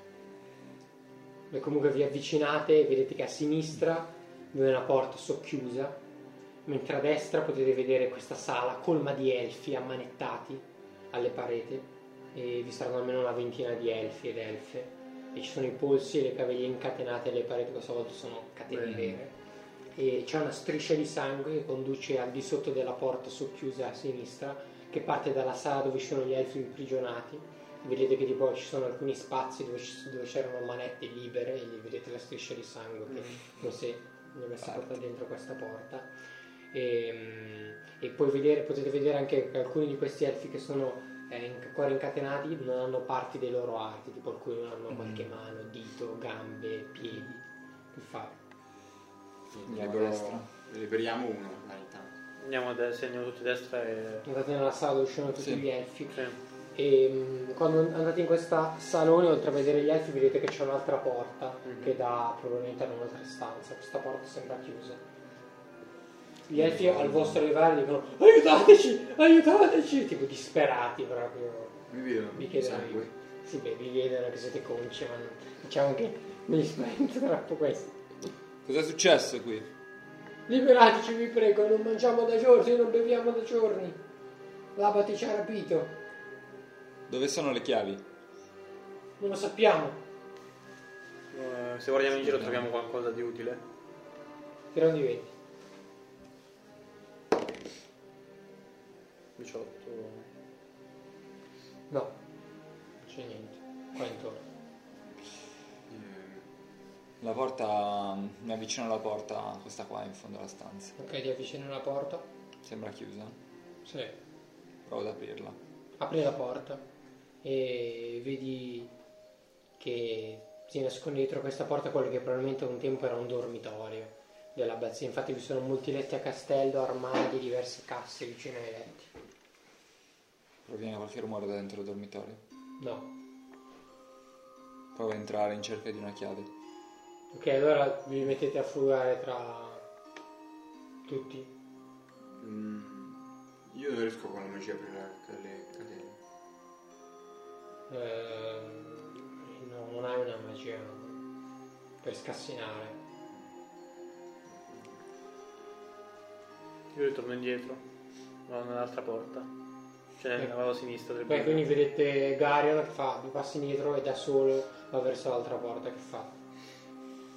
Attento ad addentrarti da solo. Non si sa mai che cosa abbia potuto lasciare dietro quel, Cerco il dormitorio. quell'elfo. Anch'io sto cercando le classi intanto. Tu nel frattempo vai. quindi. Sì, sì, continuano ad andare. Ai voi due trovate tre pozioni curative comuni, una pergamena magica che va tras la legge e vi è scritto in comune che è una pergamena in grado di lanciare un incantesimo e questo incantesimo lancerà uno scudo magico sopra una creatura che durerà due ore e aggiunge un D8 alla classe armatura.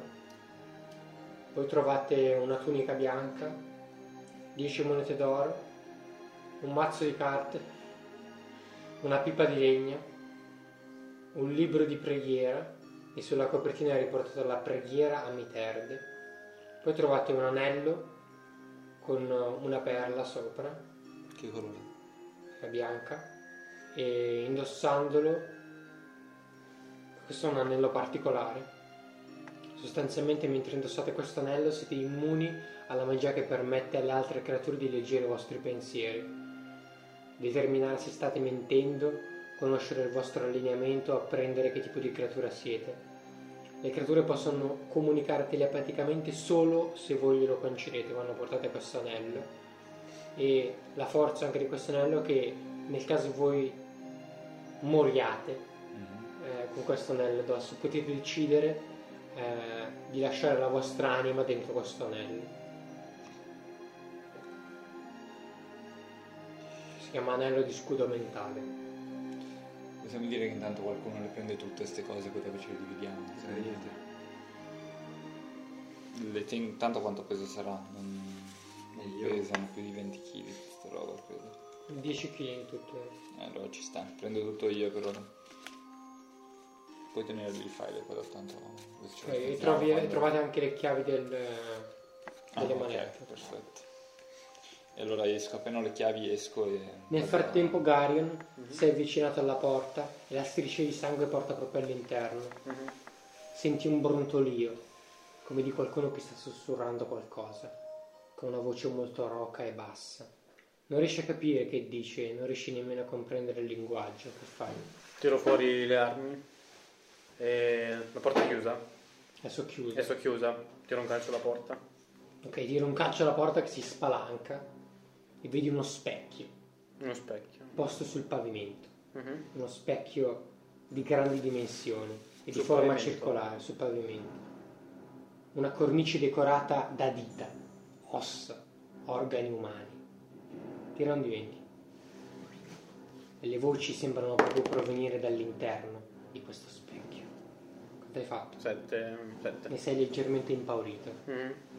Come se qualcuno ci fosse chiuso dentro a questo specchio e stia cercando di comunicare, ma non capisce la sua lingua. Non vedi nulla riflesso all'interno dello specchio, nemmeno tu, nemmeno te stesso.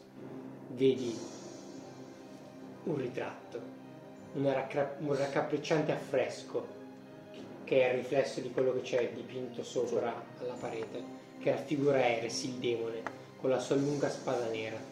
Ai suoi piedi una fila di teste, una testa per razza. Puoi vedere raffigurata la testa di un re umano, la testa di un nano e la testa di un elfo. Le voci che provengono dallo specchio ora sono chiare, sono sempre cupe e basse, ma la lingua ti è sconosciuta e non riesci a comprenderne il significato. Ci sono dei tappeti rossi sporchi di sangue che coprono tutte le pareti. Che fai? C'è solo lo specchio e l'affresco sopra. In questa stanza non c'è nient'altro. Lancio un coltello sullo specchio. Proprio per romperlo. Vai di 20. 6. 6 più 2, 8. Ok, lanci il pugno del coltello contro lo specchio e vedi che lo scalfisce ma non lo spezza. Cioè proprio gli fa un taglio al centro, gli fa una crepa allo specchio e il pugnale rimane lì fermo, conficcato nello specchio. Nel frattempo voi sentite il rumore di un, di un pugnale colpire qualcosa fatto. Corriamo veloce. Ok, lo raggiungete e vedete quello che ho appena descritto. Che fate? Tutto bene? Sì, tutto bene. Questo specchio sembra come contenere qual- qualcosa, qualcuno. Non lo so. Ho provato a romperlo, ma sembra spesso. Provo a riflettermi. Vedi che non c'è alcun riflesso se non quello di Eres. Non riflettete nessuna immagine. Se posso levare lo specchio. Sì, volendo se pos- potete provare a sollevarlo. Solleviamo lo specchio. Sollevi lo specchio. Lo aiuto. Bene. Ok, tutti e tre sollevate lo specchio. E quando lo sollevate, il riflesso di Eres svanisce. Quanto pesa questo specchio? Peserà una quarantina di chili, tre riuscite a sollevarlo senza problemi. Che fate? Lo buttiamo a terra, tipo. Mettiamolo giù dalla finestra. Che il mio coltello.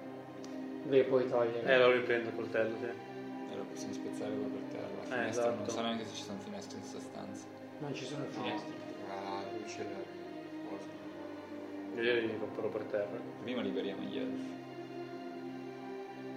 Abbiamo già le no. Sono questi di qua. Giriamo lo specchio contro il muro. Mm. Ok, girate quindi lo specchio contro il muro, ok? Poi. accompagniamo dagli Io elfi. vado, Andiamo. vado verso gli elfi. Sì, anche io Sul retro dello specchio, io rimango lì, sul retro dello specchio c'è qualcosa.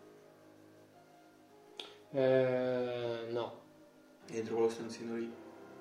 Dentro questo stanzino noti che tutte le pareti sono ricoperte da teli di sangue, cioè tipo tappeti usati tipo per coprire tutte le pareti. Provo a tirare giù un tappeto. Ok, uno a caso li tiri giù tutti. Tutti. Ok. Tiri giù tutti i tappeti, tirano di 20.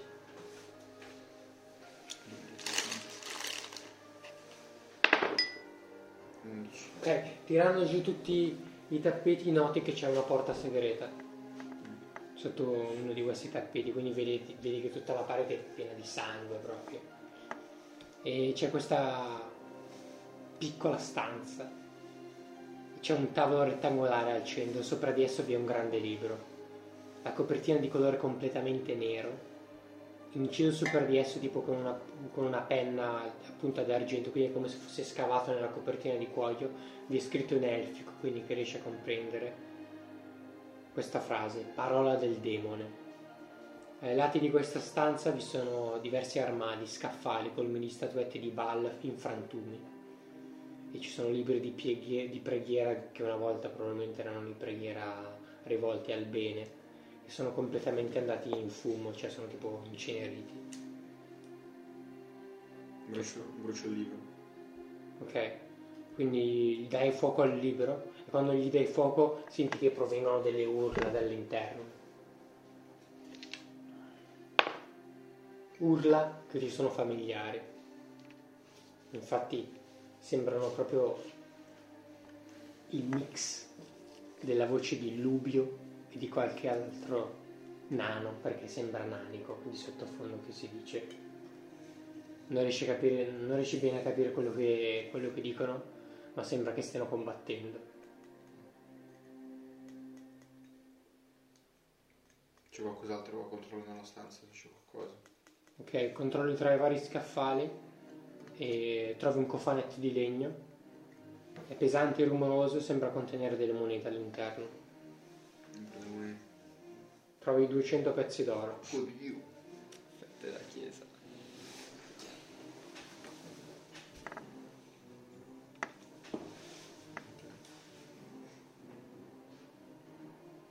Che fate? Noi Intanto liberiamo gli elfi. liberiamo. Perché avete liberato tutti gli elfi. Intanto io dico, svelti le vostre figlie sono di là. Una non ce l'ha fatta. Cosa dobbiamo portare? Lubbio? in fondo al corridoio. E allora tutti gli elfi escono e vanno verso il- la sala principale. A lui è per l'altare. Come cazzo lo portiamo via da lì? No, lo devo comunque Dai. distruggerlo, capire come cazzo Eh, sta infatti. succedendo. Vabbè, intanto io vado verso. lì, Cioè, vedendo la sala si svuota dei prigionieri, immagino, quando se ne sono andati tutti, torniamo verso l'altra stanza in cerca di Vatras. Ok, raggiungete Vatras e lo vedete dentro questo stanzino segreto con il libro a fuoco, un libro gigante che sta prendendo fuoco. Che fate? Tipo vedete Vatras che guarda questo libro, un po' impaurito. Tutto a posto. Gli elfi sono liberati. In questa stanza dov'era? È in bronzo la, la cosa. L'altare. La scultura gigante? No, in argilla. Allora non è in bronzo, allora non è quello che cerchiamo. No, la stavano fate ancora finendo. Ah, ok. Ancora Eh. pezzi ancora. Dobbiamo. Non sono mercenari questi elfi. Non credo. Non che io sappia, a me sembrano prigionieri.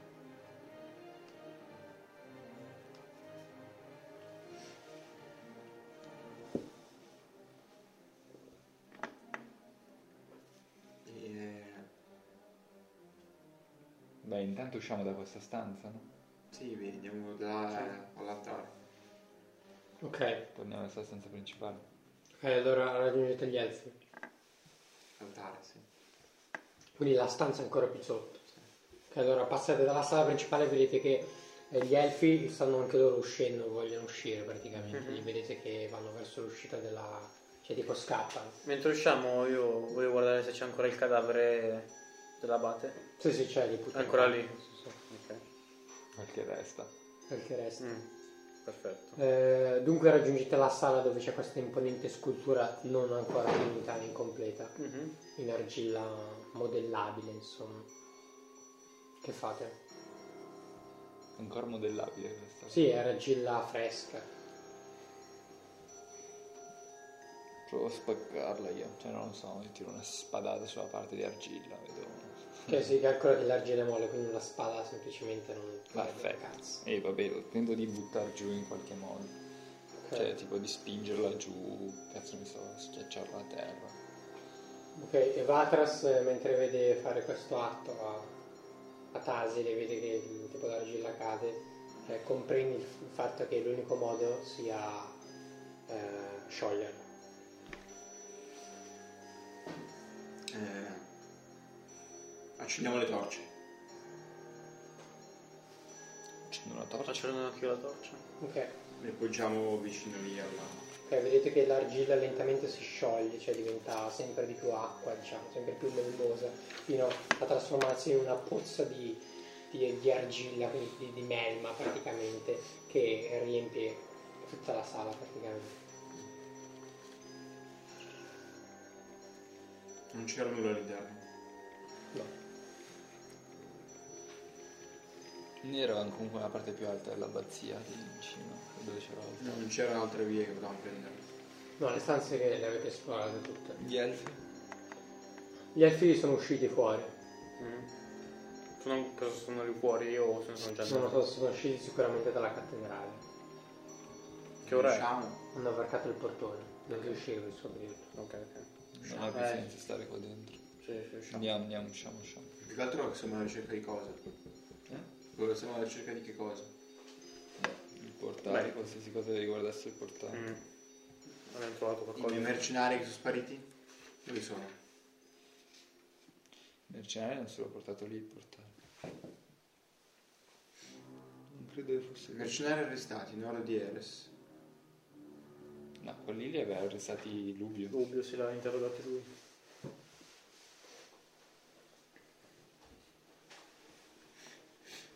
Noi il portale l'abbiamo distrutto, se non altro. Usciamo cosa vediamo quindi? Che Uscite. Sono più o meno le 5 di pomeriggio. E vedete gli elfi che piangono tutti. Sono tipo in gruppo, in cerchio, saranno una trentina in tutto tra bambini. Vabbè, l'obiettivo era scopri chi ha. Zolgi. Che cazzo ho scritto? Il portale. Sì, sì, l'obiettivo era questo. Tranquillo. Il portale l'abbiamo effettivamente distrutto. E vedete questa scena che vi rincuora un po' gli animi. Mm. e vedete alle vostre spalle che l'abbazia lentamente riprende il suo colore originario. Infatti dallo scuro nero che prima avevate visto diventa lentamente bianca. Mhm. Gli elfi, uno di loro, un elfo alto e, e molto magro, probabilmente eh, deperito da, da giorni e giorni di digiuno, si avvicina a voi e si inchina e dopo di lui si inchinano tutti quanti e vi ringraziano in elfico e in comune. Infatti, e vi dicono come possiamo esebitarci? Io mi rivolgo a lui e Dobbiamo andare a Lucanda. Quindi, Mm. secondo me ci conviene passare da roccia prima. Andiamo giù in città, troviamo un carro in qualche modo e farci portare su. Eh sì. È la più veloce. eh, Sortola non ci andrei. Beh, intanto io apro lo zaino e gli eh, do. dobbiamo dividerci 200 monete anche. Do quello se puoi tenertelo, non sapendo neanche che ce l'hai. Vabbè. Intanto gli do 5 delle mie razioni dico mm, comincia salvando chi riesci. Fai in modo che nessuno muoia di fame dai la priorità ai bambini, ovviamente. Noi siamo diretti alla città di Queteroccia. Se Vi accompagneremo noi, noi abitiamo lì, o meglio, abitavamo lì un giorno. Anche intanto io do tutte le mie razioni. Quattro razioni sono. Le do tutte. Qual è il vostro nome? Eroi? Vi, vi chiedono. Io sono Vatras, custode del tempio di Vabeldan. io sono Tasil. Tasil e basta. E io Garion. Garion e basta. I vostri nomi verranno per sempre ricordati nelle terre di Es ed oltre il confine. Adesso concentriamoci ad arrivare vivi e prima di sera, possibilmente. È un lungo Alla cammino. Beh, quanto ci metteremo ci metteremo. Alla peggio ci accamperemo. In ogni caso concentriamoci ad arrivare il più possibile in sicurezza alla città. Poi potremo parlare di debiti, non debiti, quello che volete. Allora seguiteci. Varcheremo, Lacrima salata. va- varcheremo lacrima salata. Dopodiché un lungo sentiero pianeggiante ci porterà alla città di queste rocce. Lì potremo trovare ristoro. Allora gli elfi, un po' tutti malandati mentre mangiano le provviste che gli avete dato, si incamminano e vi fanno strada lungo il sentiero pianeggiante che lentamente vi porta a lacrima salata. Intanto sulla strada magari ci spartiamo le robe. Vai, se volete dire qualcosa. Allora, c'hai la Beh, io lista non per favore, che io non me li sono segnati La lista. tutti. La lista di quello che c'è. Quello che ci deve essere. Ah sì, certo. Thanks. Tre pozioni curative. Una Comune. testa. Testa, questo. Possiamo tenere come pozioni di vita normali, no? Queste cose. Ok, poi La pergamena magica, va trassuta tua. la, que- la può usare chiunque però. Mm.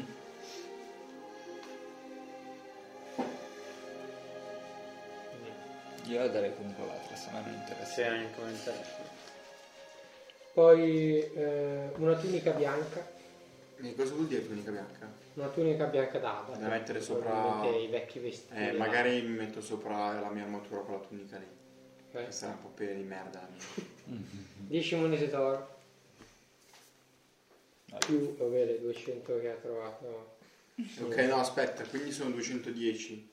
Quindi 70 a testa. Però notate che quelle 200 che tu hai trovato Mm, sembrano... Ti tolgo la vita, eh. No, no, sembrano monete, sono monete Sono d'oro. normalissime monete d'oro. Però ai bordini, al bordo della moneta, sembrano fatte in modo diverso rispetto a quelle che siete stati abituati a vedere qui sulle terre di Eres. Cosa hanno di diverso? Hanno il bordo zigrinato e non liscio. Che sono comunque monete d'oro lecite. Va bene, 70 monete d'oro a Però Quindi li state fatte da salviamo come diverse, dobbiamo tenerne conto. No, no, sempre uguali, però volevo dirvelo. Sembrano Bene. state prodotte da qualche altra parte, non da, da qui. Abbiamo capito che sono di cresta azzurra picotonante, grazie. Ok. parte il commercio delle valute, degli scambi. Poi cos'altro c'era alla fine? Eh, un mazzo di carte da gioco, Tengo io quello, dai. Una pipa di legno, Chi la vuole la prenda. Io, io. un libro di preghiera, L'ho già. Eh, io lo posso anche lasciare per strada. Se non prendo. l'anello di scudo mentale. Prendetelo pure voi due. E della polvere sfingola per la pipa, Eh, adesso hai preso una pipa. Di cui tu sei, voi siete a conoscenza, dalla grazia alla lettera. Te lo racconto durante il viaggio adesso, spartiamo il- l'inventario. Comunque è una roba legale. E l'anello, secondo me, comunque dovrebbe tenerlo tu, sì. Mhm, Sei quello più debole di mente. Grazie. Se Garion è d'accordo allora lo terrò io. Ok, D'accordissimo. indossi questo anello e senti come un Lo grande indosso al dito medio sinistro. potere. Ok, ed ora che lo indossi devi decidere che fare dell'anello, se vuoi che in caso di tua morte la tua anima venga intrisa in esso. Ah, Allora, intanto come si chiama anello di mente di... Anello di scudo mentale. Se muori mentre indossi questo anello, la tua anima vi viene catturata, a meno che non ospiti già un'altra anima, che non è questo il caso. Puoi decidere di rimanere nell'anello o raggiungere la vita ultraterrena. Finché la tua anima resta nell'anello, puoi comunicare telepaticamente con qualsiasi creatura lo indossi. Chi lo In un indossa- futuro potrei decidere di non eh, No, togliere devi decidere anima. ora. No, ok, però Ora nel senso, se una volta che l'ho, l'ho- l'ho legata alla mia anima, in un futuro posso anche slegarla all'anello oppure... Chi lo indossa, la prossima creatura, non può impedire questa forma di comunicazione telepatica. Quindi solo tu puoi decidere di toglierti dell'anello in caso. Va bene, lo lego voler. la mia anima all'anello. Perché tanto Lega le la sua anima all'anello e vedete che l'anello diventa un tutt'uno. Quindi noi sappiamo che...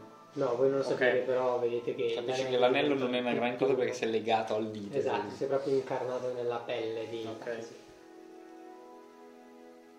Grazie. D'ora in avanti, mentre indossi l'anello, quindi sempre a meno che ti tagliano il dito, eh, la magia... L'hai già detto. Va bene, va bene, sai. Non mi leggo nella mente, perfetto. Non possono leggerti nella mente, non possono dunque conoscere i tuoi pensieri. E, e- Va bene, va se lui bene. tipo ti fa comando e ti, per scoprire magari quello che pensi non può, non può, non può vederlo. Tanto Tasi non c'ha nulla da nascondere. Tipo, pensa a una zuppa di cipolle. Non stiamo camminando di tanto, vero? Sì, Sì, sì. Perché sentirlo stronzati stiamo sicuro devo star fermo. Finito, giusto? O c'è l'altro? Eh, Dopo l'anello. No, basta, finito. Ok, fantastico. Bene. Mentre eri parcheggiato davanti all'abbazia a leggere il tuo bel libro, comunque noi abbiamo visto un carretto di Brooke e lo abbiamo fermato al volo. Figurati. Pare che a picco tonante il conflitto vada avanti e sembra in realtà migliorare. Grazie all'aiuto di alcuni coraggiosi guerrieri, tra cui anche quattro nani, sembra che pian piano potrebbe diventare un futuro effettivamente la riconquista del vulcano. Vabbè, intanto parlo un po' con gli elfi, dato che qua nessuno vuole parlare con me. Vado dall'elfo alto che era così simpatico prima e gli dico, vabbè vado qua con l'elfo di prima, me lo ricordo come Certo, fatto. che la ricordi. E gli chiedo notizie, anzi dico, noi siamo diretti a locale. Queteroccia, però non ci siamo mai stati. Ci sai dire qualcosa di questa città? Queteroccia è una grande città elfica dove troveremo il ristoro. È costruita sopra a grandi alberi antichi. Lì possiamo trovare diversi maghi. Vi è il consiglio dei maghi elfici. Questa è la cosa più importante che vi è a Quetaroccia. E poi è mi una città avvicino, magica. mi avvicino a lui e gli chiedo Io mentre viaggio leggo il libro. Sì, sì. Io vado letteralmente a iniziare la pianta ancora. Ah, ok. e gli chiedo sottovoce ehm, ci sono per caso messaggeri del re a Queteroccia o un modo di parlare con qualche rappresentante so- c'è un gruppo di guardie reali sempre presente a Quetaroccia. bene questo era tutto quello di cui avevo bisogno grazie e il lungo cammino prosegue. Nel frattempo, Vatras apprendi molto dal libro sull'esorcismo. Apprendi un incantesimo che ti consente di liberare una creatura dalla mente debole, da un demone, superando un di 20 superiore a 12.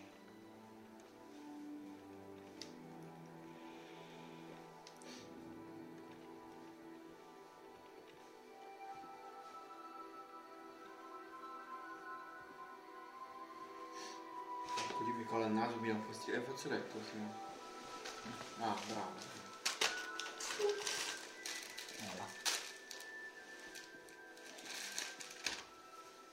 Che un po' tardino, facciamo che arriviamo presto a queste cose. Allora, possiamo finire esatto prima di arrivare in città Ah, perché dopo comunque ci è lunga. Eh, e sta a chiacchierare un po' con la gente Perché tu rompi i trovare- coglioni. devi trovare Brooke in città e chiedergli notizie di Brooke di nuovo da piccolo Stiamo per chiudere la sessione. Eh, volete fare qualcosa prima di concluderla? State camminando con gli elfi e siete diretti lungo Lacrima Salata.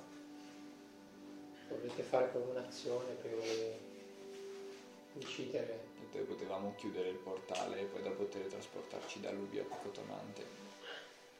Fumo una pipa che è più intelligente di ascoltare. Accendi la pipa. Stiamo andando a piedi, vero? Non posso sedermi da qualche parte e giocare a carte come un elfo. No, a meno che decidi di farti portare in braccio dagli elfi. Eh sì, E mentre fumo una bene. pipa continuo a leggere il libro. Io cammino semplicemente. Mi riunisco ai due compagni avventurieri e cammino con loro verso Nuove avventure. Una zona più pacifica di quella Verso queste rocce i nostri avventurieri decidono di interrompere l'avventura e di proseguire alla prossima sessione.